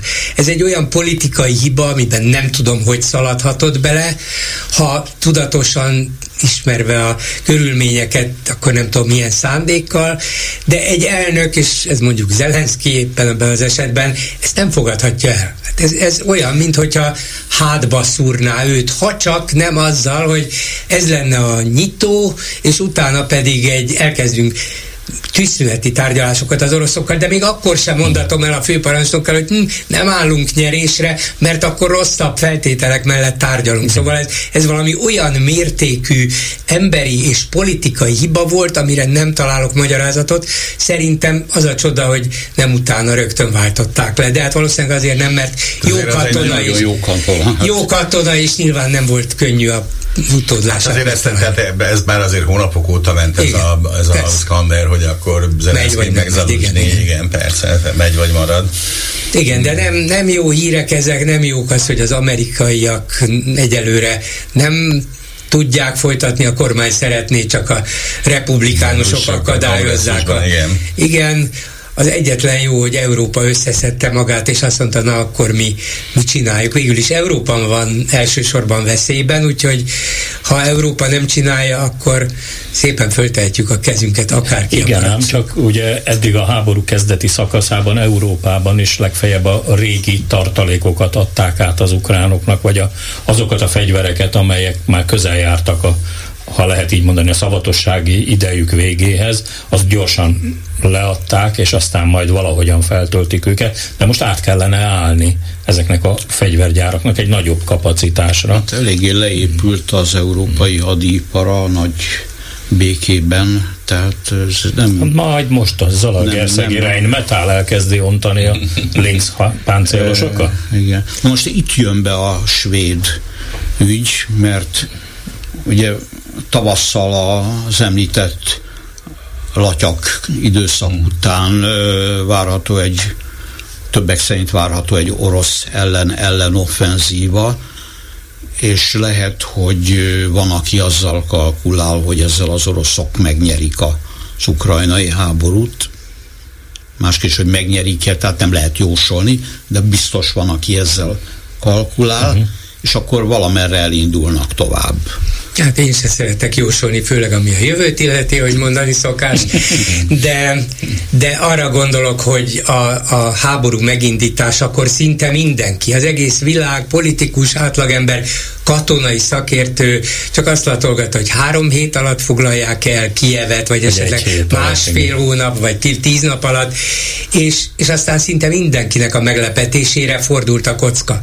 Majd, amikor az ukránok a nagy várakozások és a borús kilátások ellenére 2022 nyarán visszafoglaltak egy csomó területet, hát akkor, akkor ez így megy tovább, és majd a 2023-as nagy tavaszi nyári offenzíva meghozza az eredményt, eredményét mindenki, a katonai szakértők is, politikusok is, mindenki mondta, hogy hát így lesz. Nem így lett.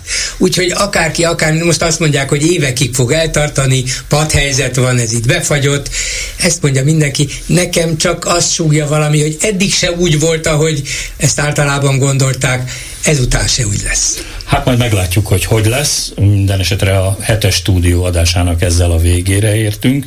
Vágvölgyi B. Andrásnak, Széki Jánosnak és Bolgár György kollégámnak nagyon szépen köszönöm, hogy itt voltatok a stúdióban. Ezzel a hetes stúdió adásának a végére értünk. A műsor elkészítésében közreműködött Lantos Dániel, Horváth Ádám, Túri Lui, Balok Krisztián és Golkata. Az adást Csernyánszki Judit szerkesztette. Elköszönöm a műsorvezető, önök Hardi Mihályt hallották, legyen szép hétvégéjük.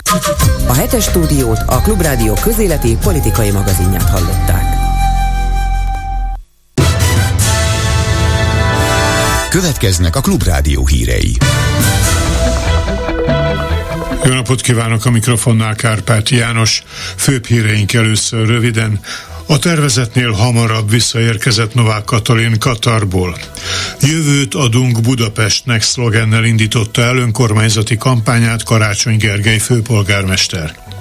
Szijjártó Péter szerint a svéd NATO csatlakozás már a hónap végén megkaphatná a zöld a magyar parlamenttől. Enyhe marad az idő, de eső várható. És most jöjjenek a részletek. A tervezetnél hamarabb visszaérkezett Novák Katalin Katarból. Az államfőt szállító repülő hazai idő szerint reggel fél nyolckor felszállt Dohából, holott holnap még programja lett volna Katarban Novák Katalinnak. A gép 341-kor haza is érkezett. A 444 portál jelentette, hogy fél kettő tájban gépkocsi konvoj érkezett a Sándor palotához. Vannak olyan média értesülések, miszerint ma délután bejelentés várható.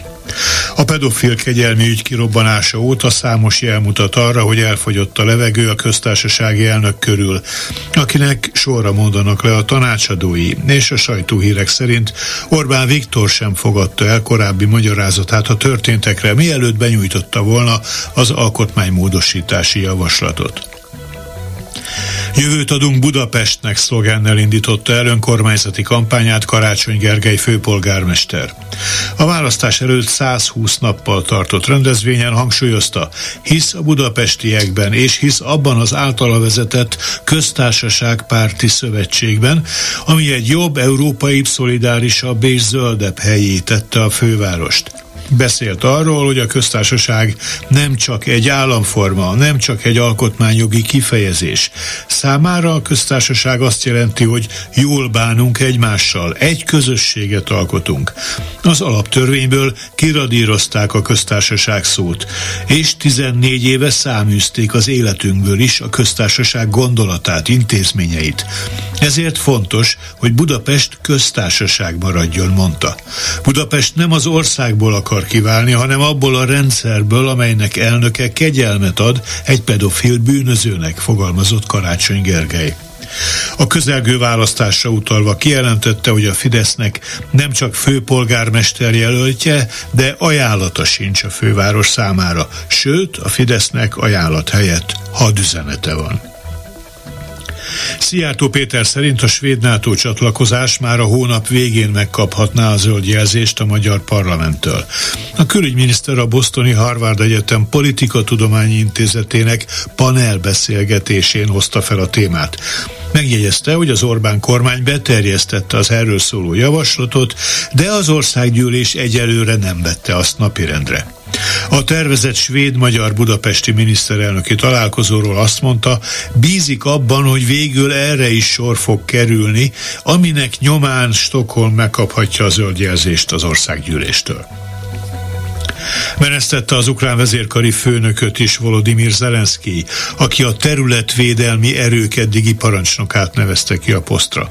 Az államfő korábban már lecserélte az ukrán fegyveres erők főparancsnokát. Az izraeli miniszterelnök utasította a hadsereget, hogy készüljenek fel a civilek evakuálására a délgázai Rafah városából a Hamász elleni kiterjesztett offenzíva előtt, közölte Benjamin Netanyahu hivatala. Rafahban mintegy másfél millió palesztin keresett menedéket, a Gáza többi részén már zajló izraeli harci műveletek elől. Az Egyesült Államok arra figyelmeztette Izraelt, hogy Rafah lerohanása katasztrófa lenne. Az EU és az ENSZ szintén aggodalmát fejezte ki ezzel kapcsolatban. Egy közlekedési hír, baleset miatt teljes szélességében lezárták a Feri egy repülőtérre vezető utat a Gyula utca közelében. A balesetben három személyautó ütközött össze. Műszaki mentés céljából a fővárosi hivatásos tűzoltók vonultak ki a helyszínre, a forgalmat elterelik. Végül, ami a várható időjárást illeti, fokozatosan megvastagszik a felhőzet, éjszaka pedig mindenütt beborul az ég, estétől több helyen valószínű eső. Holnap az ország északnyugati tájain borult esős idő várható, másút elszórtan lehetnek záporok, zivatarok.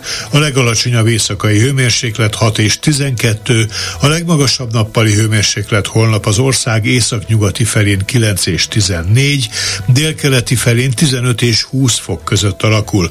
Budapesten csak 12 fok várható. Hírekkel legközelebb 16 órakor jelentkezünk itt a Klubrádióban.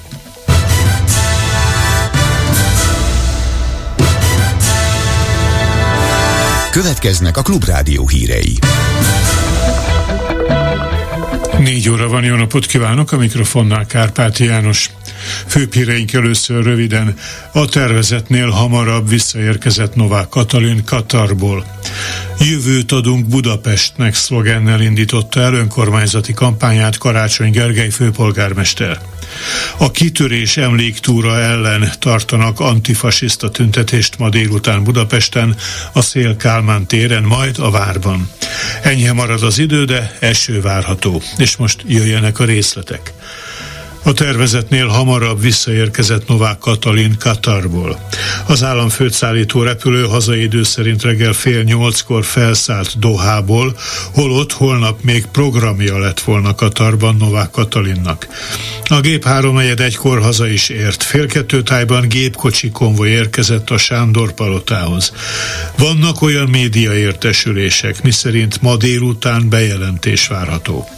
A pedofil kegyelmi ügy kirobbanása óta számos jel mutat arra, hogy elfogyott a levegő a köztársasági elnök körül, akinek sorra mondanak le a tanácsadói és a sajtóhírek szerint Orbán Viktor sem fogadta el korábbi magyarázatát a történtekre, mielőtt benyújtotta volna az alkotmánymódosítási javaslatot.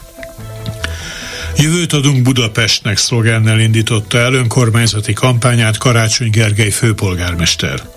A választás előtt 120 nappal tartott rendezvényen hangsúlyozta, hisz a budapestiekben és hisz abban az általa vezetett köztársaságpárti szövetségben, ami egy jobb, európai, szolidárisabb és zöldebb helyét tette a fővárost. Beszélt arról, hogy a köztársaság nem csak egy állat, államforma, nem csak egy alkotmányjogi kifejezés.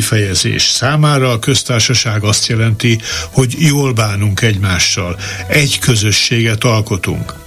Az alaptörvényből kiradírozták a köztársaság szót, és 14 éve száműzték az életünkből is a köztársaság gondolatát, intézményeit. Ezért fontos, hogy Budapest köztársaság maradjon, mondta. Budapest nem az országból akar kiválni, hanem abból a rendszerből, amelynek az elnöke kegyelmet ad egy pedofil bűnözőnek, tette hozzá Karácsony Gergely. A közelgő választásra utalva kijelentette, hogy a Fidesznek nem csak főpolgármester jelöltje, de ajánlata sincs a főváros számára, sőt a Fidesznek ajánlat helyett hadüzenete van. A kitörés emléktúra ellen tartanak antifasiszta tüntetést ma délután Budapesten, a Szélkálmán téren jelentős rendőri jelenlét mellett írja a 444.hu portál. Körülbelül 200 ember gyűlt össze, köztük sok a külföldi. A tüntetők egy része orvosi maszkkal takarta el az arcát, de a rendőrök felszólították őket, hogy azt vegyék le. A tüntetők elindultak a vár felé.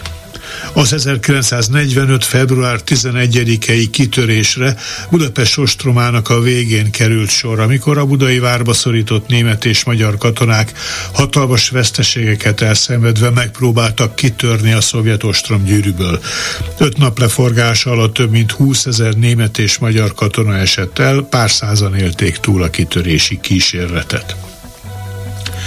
Az izraeli miniszterelnök utasította a hadsereget, hogy készüljenek fel a civilek evakuálására a délgázai Rafah városából a Hamász elleni kiterjesztett offenzíva előtt, közölte Benjamin Netanyahu hivatala. Rafakban mintegy másfél millió palesztin keresett menedéket, a Gáza többi részén már zajló izraeli harci műveletek elől. Az Egyesült Államok arra figyelmeztette Izraelt, hogy Rafak lerohanása katasztrófa lenne. Az EU és az ENSZ szintén aggodalmát fejezte ki ezzel kapcsolatban leminősítette Izrael államadóság kötelezettségeinek osztályzatait a Moody's. A nemzetközi hitelminősítő elsősorban azzal indokolta a lépést, hogy a Hamasszal zajló háború, valamint a konfliktus esetleges szélesebb körű következményei érdemben növelik a politikai kockázatokat az országban. Emellett gyengítik a végrehajtó és a törvényhozási intézményrendszert, valamint a költségvetési szektor szilárdságát a belátható jövőben. Izrael devizában és hazai valutában fennálló adósság kötelezettségeinek besorolását egy fokozattal A2-re rontotta a Moody's, és a további leminősítés lehetőségére utaló negatív kilátást helyezett az új osztályzathoz. Baleset miatt teljes szélességében lezárták a Ferihegyi repülőtérre vezető utat a Gyula utca közelében. A balesetben három személyautó ütközött össze.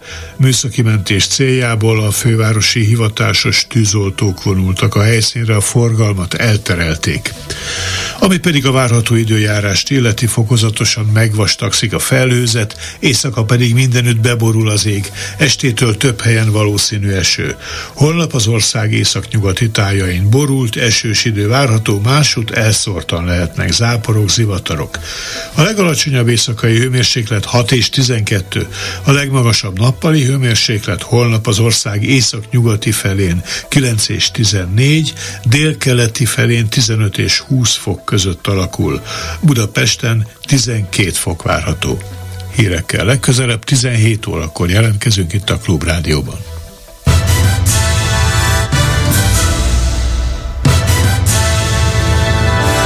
Következnek a Klubrádió hírei.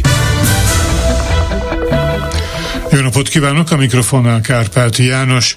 Novák Katalin hamarosan rendkívüli bejelentést tesz, közölte a köztévé. Főbb híreink egyébként röviden. Te, a tervezetnél hamarabb érkezett vissza Novák Katalin Katarból. Ferenc pápa kinevezte Karikó Katalint a Pápai Életvédő Akadémia rendes tagjává. A kitörés emléktúra ellen tartanak antifasiszta tüntetés Budapesten. Enyhe marad az idő, de eső várható. Most pedig jöjjenek a részletek. A tervezetnél hamarabb visszaérkezett Novák Katalin Katarból. Az államfőt szállító repülő hazai idő szerint reggel fél nyolckor felszállt Dohából, holott holnap még programja lett volna Katarban Novák Katalinnak. A gép, három, gép háromnegyed egykor haza is ért. Fél kettő tájban gépkocsi konvoj érkezett a Sándor palotához. Időközben hivatalosan megerősítették, hogy Novák Katalin rövidesen rendkívüli bejelentést tesz. A pedofil kegyelmi ügy kirobbanása óta számos jel mutat arra, hogy elfogyott a levegő a köztársasági elnök körül, akinek sorra mondanak le a tanácsadói, és a sajtóhírek szerint Orbán Viktor sem fogadta el korábbi magyarázatát a történtekre, mielőtt benyújtotta volna az alkotmánymódosítási javaslatot. Ferenc pápa kinevezte Karikó Katalint a Pápai Életvédő Akadémia rendes tagjává, közölte a Szentszéki Sajtóközpont. A közlemény hangsúlyozza, hogy Karikó Katalin tudományos kutatásai vezettek az RMNS alapú vakcina kifejlesztéséhez, amiért 2023-ban orvosi Nobel-díjjal tüntették ki. Karikó jelenleg a BioNTech gyógyszeripari vállalat alelnöke. A Pápai Életvédő Akadémia 1994-ben alakult, és bioetikai kérdésekkel foglalkozik, amelyek középpontjában az életvédelme szerepel. Az akadémia legfeljebb 70 tagból áll, akiket a pápa nevez ki 5 évre.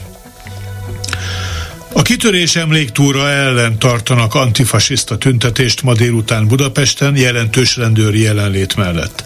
Délután néhány száz antifasiszta gyűlt össze, köztük sok külföldi, a Szél Kálmán téren. A tüntetők egy része orvosi maszkokkal takarta el az arcát, de a rendőrök felszólították őket, hogy azt vegyék le.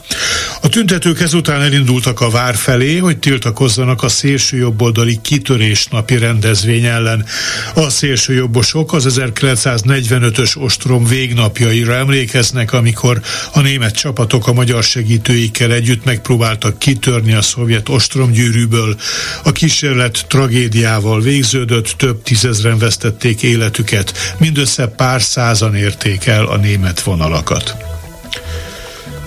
Jövőt adunk Budapestnek szlogennel indította el önkormányzati kampányát Karácsony Gergely főpolgármester. A választás előtt 120 nappal tartott rendezvényen hangsúlyozta, hisz a budapestiekben és hisz abban az általa vezetett köztársaság párti szövetségben, ami egy jobb, európai, szolidárisabb és zöldebb helyé tette a fővárost. Beszélt arról, hogy a köztársaság nem csak egy államforma, nem csak egy alkotmányjogi kifejezés.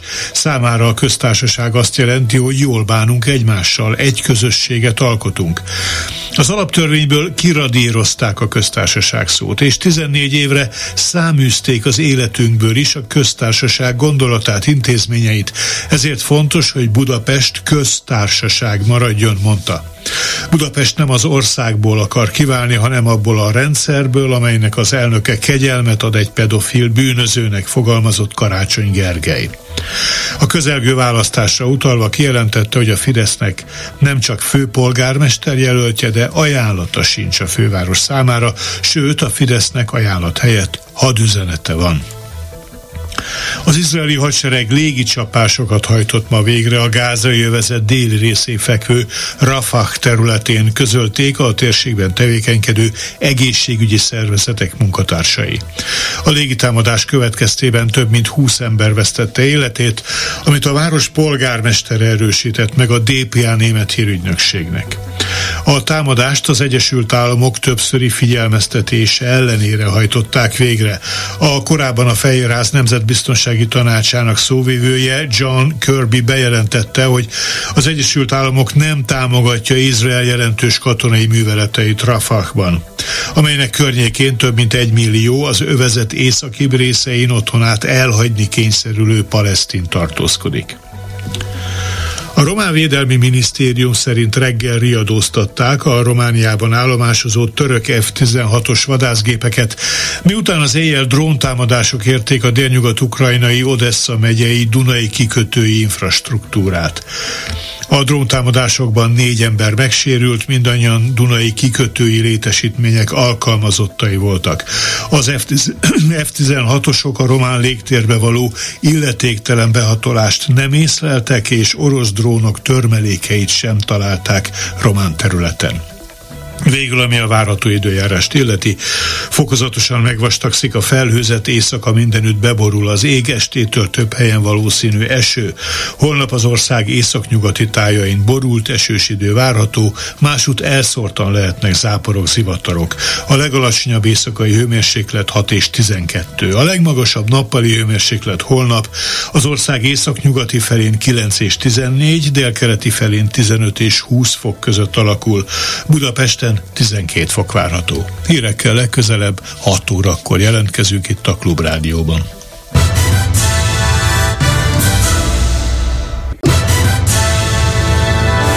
Következnek a Klubrádió hírei. Jó estét kívánok, a mikrofonnál Kárpáti János. Főbb híreink először röviden. Lemondott Novák Katalin és visszaadta mandátumát Varga Judit. Jövő szombaton évértékelő beszédet tart Orbán Viktor. A kitörés emléktúra ellen tartanak antifasiszta tüntetést Budapesten. Enyhe marad az idő, de eső várható. Most pedig jöjjenek a részletek. Lemondott tisztségéről Novák Katalin a kegyelmi ügy miatt. A köztársasági elnök az állami tévében tett rendkívüli bejelentést, és abban elismerte, hogy hibázott. Bocsánatot kért és arra hivatkozott abban a hiszemben adott kegyelmet, hogy az érintett nem élt vissza a rábízott gyermekek helyzetével. A történtek előzménye, hogy kiderült, Novák Katalin elnöki kegyelmet adott K. Endrének, a Bicskei Gyermek Otthon korábbi igazgató helyettesének. A férfit azért ítélték el, mert arra kényszerítette az otthon több kiskorú lakóját, hogy vonják vissza a később pedofíliával elítélt igazgató ellentett vallomásukat. Novák Katalin az elmúlt napokban Katarban tett látogatást, de tegnap hirtelen megszakította útját, és ma reggel hazarepült. Orbán Viktor miniszterelnök csütörtökön a botrány kapcsán alkotmánymódosítást jelentett be, amely szerint kiskorú gyerekek sérelmére elkövetett bűncselekmény esetén az elkövető nem kaphat elnöki kegyelmet. Novák Katalint egy másik kegyelmi ügyben is érték kritikák. Tavaly áprilisban kegyelmet adott a terror cselekményekért elítélt Budaházi Györgynek és néhány vádlottársának. Novák Katalin 2022. május 10-én lépett hivatalba, mint a harmadik magyar köztársaság hatodik köztársasági elnöke. Ő volt az első női köztársasági elnök az eddigi három magyar köztársaság történetében. Visszadta mandátumát és kivonul a közéletből Varga Judit, korábbi igazságügyi miniszter, aki még tárcavezetőként ellenjegyezte a most lemondott Novák Katalin által aláírt nagy port kavart elnöki kegyelmet. Varga az Európai Ügyek Bizottságának elnökeként és országgyűlési képviselőként dolgozott, valamint ő lett volna a kormánypártok EP listájának vezetője a június 9-i választásokon. A Momentum tegnap este a Sándor Palota előtti tüntetésen bejelentette, minden nap újra összegyűlnek, amíg az államfő le nem mond. A mai rendezvényre is többen megjelentek. A helyszínen tartózkodik, és a vonalban van kollégánk Gárdai László. Szervusz, gondolom az ott lévők is értesültek a lemondásról. Szerbusz, jó estét kívánok! Mindenki a telefonját szorongatja, gondolom szinte mindenkinek a kezében van vagy volt, de egyébként aki erről lemaradt volna, azt hangos beszélőn, illetve egy mikrofonon keresztül, hangszoron keresztül köztítették. Ezt a bejelentést már, mint Novák Katalin bejelentését nagy taps fogadta, többen megérezték, hogy na végre. Megkérdeztem egyébként, akik itt vannak, hogy mit szólnak a lemondáshoz, és azt mondták, hogy várták, de ez még kevés. Akkor még nem tudták, hogy Varga Judit is megválik közéleti szereplésétől. Többen azt mondták, hogy ezzel nincsenek kifizetve, és várják, hogy ennek az egésznek valamilyen folytatása legyen. Azt mondták többen is, hogy ez egy következmény, következmények nélküli ország, még akkor is, hogyha a közjogi méltóság lemondott. Nem fogadták el többen azt a magyarázatot, amit Novák Katalin adott, ez kevés. Az igazi okot szerinte még akiket megkérdeztem, nem tudjuk, és azt várják, hogy az ügy minden részlete kiderüljön. Valaki egyébként a pódiumra állt és bejelentette, hogy a mai megmozdulás nem marad el.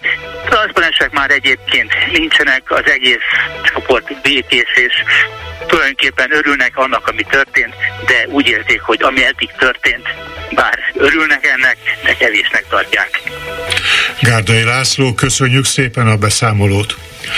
Itt mondom el, hogy a hetes stúdió holnapi ismétlése nem ismétlés lesz, hanem élőadásban elemzik szerkesztőink a történteket. További híreink. Február 17-én, vagyis jövő szombaton évértékelő beszédet tart Orbán Viktor miniszterelnök a Várkert bazárban, ezzel megnyitva a tavaszi politikai szezont, közli a magyar nemzet. Az évértékelőt követően a kormánypártok február 21-22-én tartják kihelyezett frakcióülésüket, ahol a tanácskozás első napján ismét Orbán Viktor lép a színre, másnap pedig Kocsis Máté a Fidesz, valamint Simicskó István a KDNP frakcióvezetője tart sajtótájékoztatót. Február 26-án újraülésszakot kezd az országgyűlés, amelyen, mint azt Orbán Viktor Jens Stoltenberg NATO főtitkárnak ígérte, napirendre kerül Svédország NATO csatlakozása.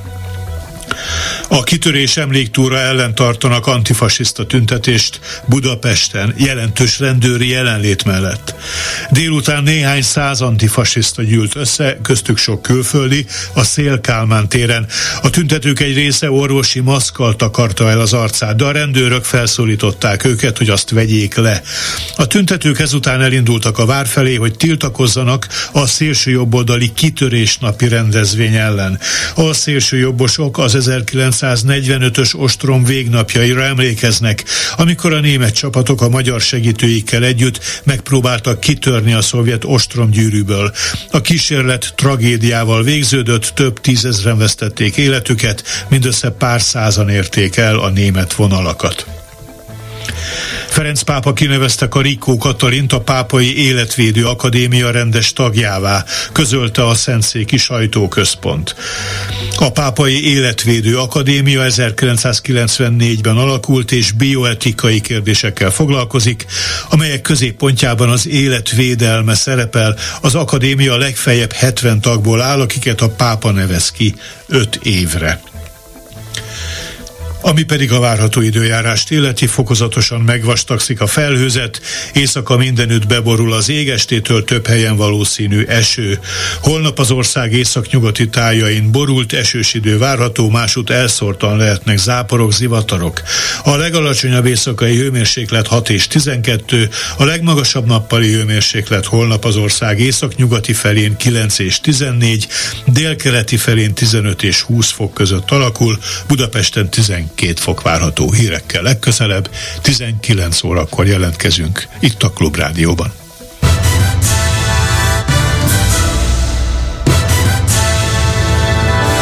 Következnek a Klubrádió hírei. Jó estét kívánok, a mikrofonnál Kárpáti János. Főbb híreink először röviden. Lemondott Novák Katalin és visszaadta mandátumát Varga Judit. A DK és az MSP közvetlen államfőválasztást kezdeményez. Kapcsoljuk majd a Momentum rendezvényének a helyszínét is. Enyhe marad az idő, de eső várható. És most jöjjenek a részletek.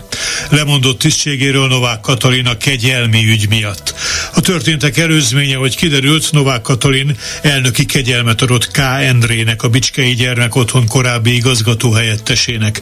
A férfit azért ítélték el, mert arra kényszerítette az otthon több kiskorú lakóját, hogy vonják vissza a később pedofiliával elítélt igazgató ellen tett vallomásukat. A köztársasági elnök az állami tévében tett rendkívüli bejelentést, és abban elismerte, hogy hibázott, mert megfogalmazása szerint a kegyelmi döntés és az indoklás hiánya alkalmas volt arra, hogy a pedofiliá Romániára vonatkozó zéró tolerancia kapcsán kételyeket ébresszen. Bocsánatot kért azoktól, akiket megbántott, és minden olyan áldozattól, aki úgy érezhette, nem áll ki mellette arra hivatkozott, abban a hiszemben adott kegyelmet, hogy az érintett nem élt vissza a rábízott gyermekek kiszolgáltatottságával. Novák Katalin 2022. május 10-én lépett hivatalba, ő volt az első női köztársasági elnök Magyarországon. Az új köztársasági elnököt a megbizatás megszűnésétől számított 30 napon belül választja meg a parlament. Az államfő választást az országgyűlés elnöke Kövér László tűzi ki, és az új köztársasági elnök a választás eredményének kihirdetését követő 8. napon, azaz várhatóan március felében lép, második felében lép hivatalba a jelenlegi jogi szabályozás alapján. Egészen addig a köztársasági elnök feladat és hatásköreit az országgyűlés elnöke gyakorolja. Kövér Lászlónak ez nem lesz ismeretlen. 2012-ben Schmidt Pál április másodikai lemondása után bő egy hónapig ő látta el a feladatot. Visszadta mandátumát és kivonul a közéletből Varga Judit korábbi igazságügyi miniszter, aki még tárcavezetőként ellenjegyezte el most mondott Novák Katalin által aláírt nagy port kavart elnöki kegyelmet. Varga az Európai Ügyek Bizottságának elnökeként és országgyűlési képviselőként dolgozott, valamint ő lett volna a kormánypártok EP listájának a vezetője a június 9-i választáson. A demokratikus koalíció azt kezdeményezi, hogy közvetlenül az emberek döntsenek az új köztársasági elnökről. Dobrev Klára, az ellenzéki párt árnyék kormányának miniszterelnöke közleményében felhívta a figyelmet arra, hogy Magyarország három legutóbbi köztársasági elnökéről is Orbán Viktor döntött. Kettő még a hivatali ideje lejárta előtt megbukott, a harmadik pedig csak súlytalan aláírógépként működött, egy pillanatig sem betöltve a köztársasági elnök valós szerepét. Azért, hogy ez ne történhessen meg újra, a DK azt kezdeményezi, hogy ne az országgyűlés, hanem az emberek döntsenek az új köztársasági elnök személyéről. Az ehhez szükséges javaslatot benyújtjuk a parlamenthez, a közvetlen köztársasági elnök választás költségeinek minimalizálása érdekében pedig azt javasoljuk, hogy ez a választás is június 9-én az európai parlamenti és az önkormányzati választásokkal egy időben legyen. Áll Dobrev közleményében. A DK aláírásgyűjtést is indít a közvetlen köztársasági elnök választás mellett. Novák Katalina lemondásával és Varga Judita visszavonulásával vállalta a felelősséget tetteiért. Ám ennyivel nem zárul még le a történet, hangoztatja reagálásában az MSP. A párt szerint helyre kell állítani a köztársasági elnöki intézmény tényleges funkcióját, azt, hogy kifejezi a nemzet egységét és örködik az államszervezet demokratikus működése felett. Orbán bábját nem követheti egy másik a pozícióban. Válasszunk közvetlenül köztársasági elnököt, javasolják a szocialisták is. Szintén felhívják a figyelmet arra, hogy az ügyben a legfőbb felelősség a miniszterelnöké Orbán Viktoré. Ő helyezte pozícióba ezeket az embereket. Tőle függnek a miniszterek és a köztársasági elnök is. A Momentum tüntetésén pedig továbbra is ott tartózkodik Gárdai László. Szervusz, mi hangzott el a beszédekben? Szervusz, jó estét kívánok! Bedő Dávid a Momentum politikus a hivatalosan is közölte, amit itt a Sándor Palota előtt már mindenki tudott. A lemondást. A bejelentést kitörő taps fogadta. Novák Katalin és Varga Judit nem azért mondott le, mert megbánták, hanem mert kitudódott. Azt is tudták, magyarázta, hogy a többség már nem áll az ő oldalukon. Bedő Dávid bejelentette, ők is közvetlen elnök választást akarnak, a következő időszakban ezért is harcolni fognak. Kodász András volt katolikus pap, egykori áldozatként mondott köszönetet azoknak, akik kiálltak az ügy mellett. Van egy rossz híre, mondta, a lemondás nem volt meg semmit. Az egész társadalomnak kellene megváltoznia. Nagyon sok ügynek most sincs következménye. Tíz esetből jó, ha egy kiderül. Legyen hitetek a változásra, kezdte beszédét a Momentum elnöke Donát Anna. Szerinte az érintettek nem a lelkiismeretük miatt mondtak be. Novák Katalin és Varga Judit megbukott. Szerinte Orbán Viktor a nők szoknyája mögé bújt, azaz tástettes. Igazi magyarázatot senki sem adott. Ez nem egy egyhetes történet, mondta. Orbán Viktor is felelős, a rendszer morálisan megbukott. Nem hagyjuk, nem hagyjuk. Orbán takarodj, zászlóként eskandálta a néhány száz fős tömeg. Gárdai László, köszönjük szépen a tudósítást. Amire még maradt időnk, az az időjárás jelentés fokozatosan megvastagszik a felhőzet, éjszaka pedig mindenütt beborul az ég. Több helyen valószínű eső, holnap az ország észak-nyugati tájain borult esős idő várható, másút elszórtan lehetnek záporok, zivatarok. A legalacsonyabb éjszakai hőmérséklet 6 és 12, a legmagasabb nappali hőmérséklet holnap az ország észak-nyugati felén 9 és 14, délkeleti felén 15 és 20 fok között alakul, Budapesten 12 fok várható hallgató. Hírekkel legközelebb 20 órakor jelentkezünk itt a Klubrádióban.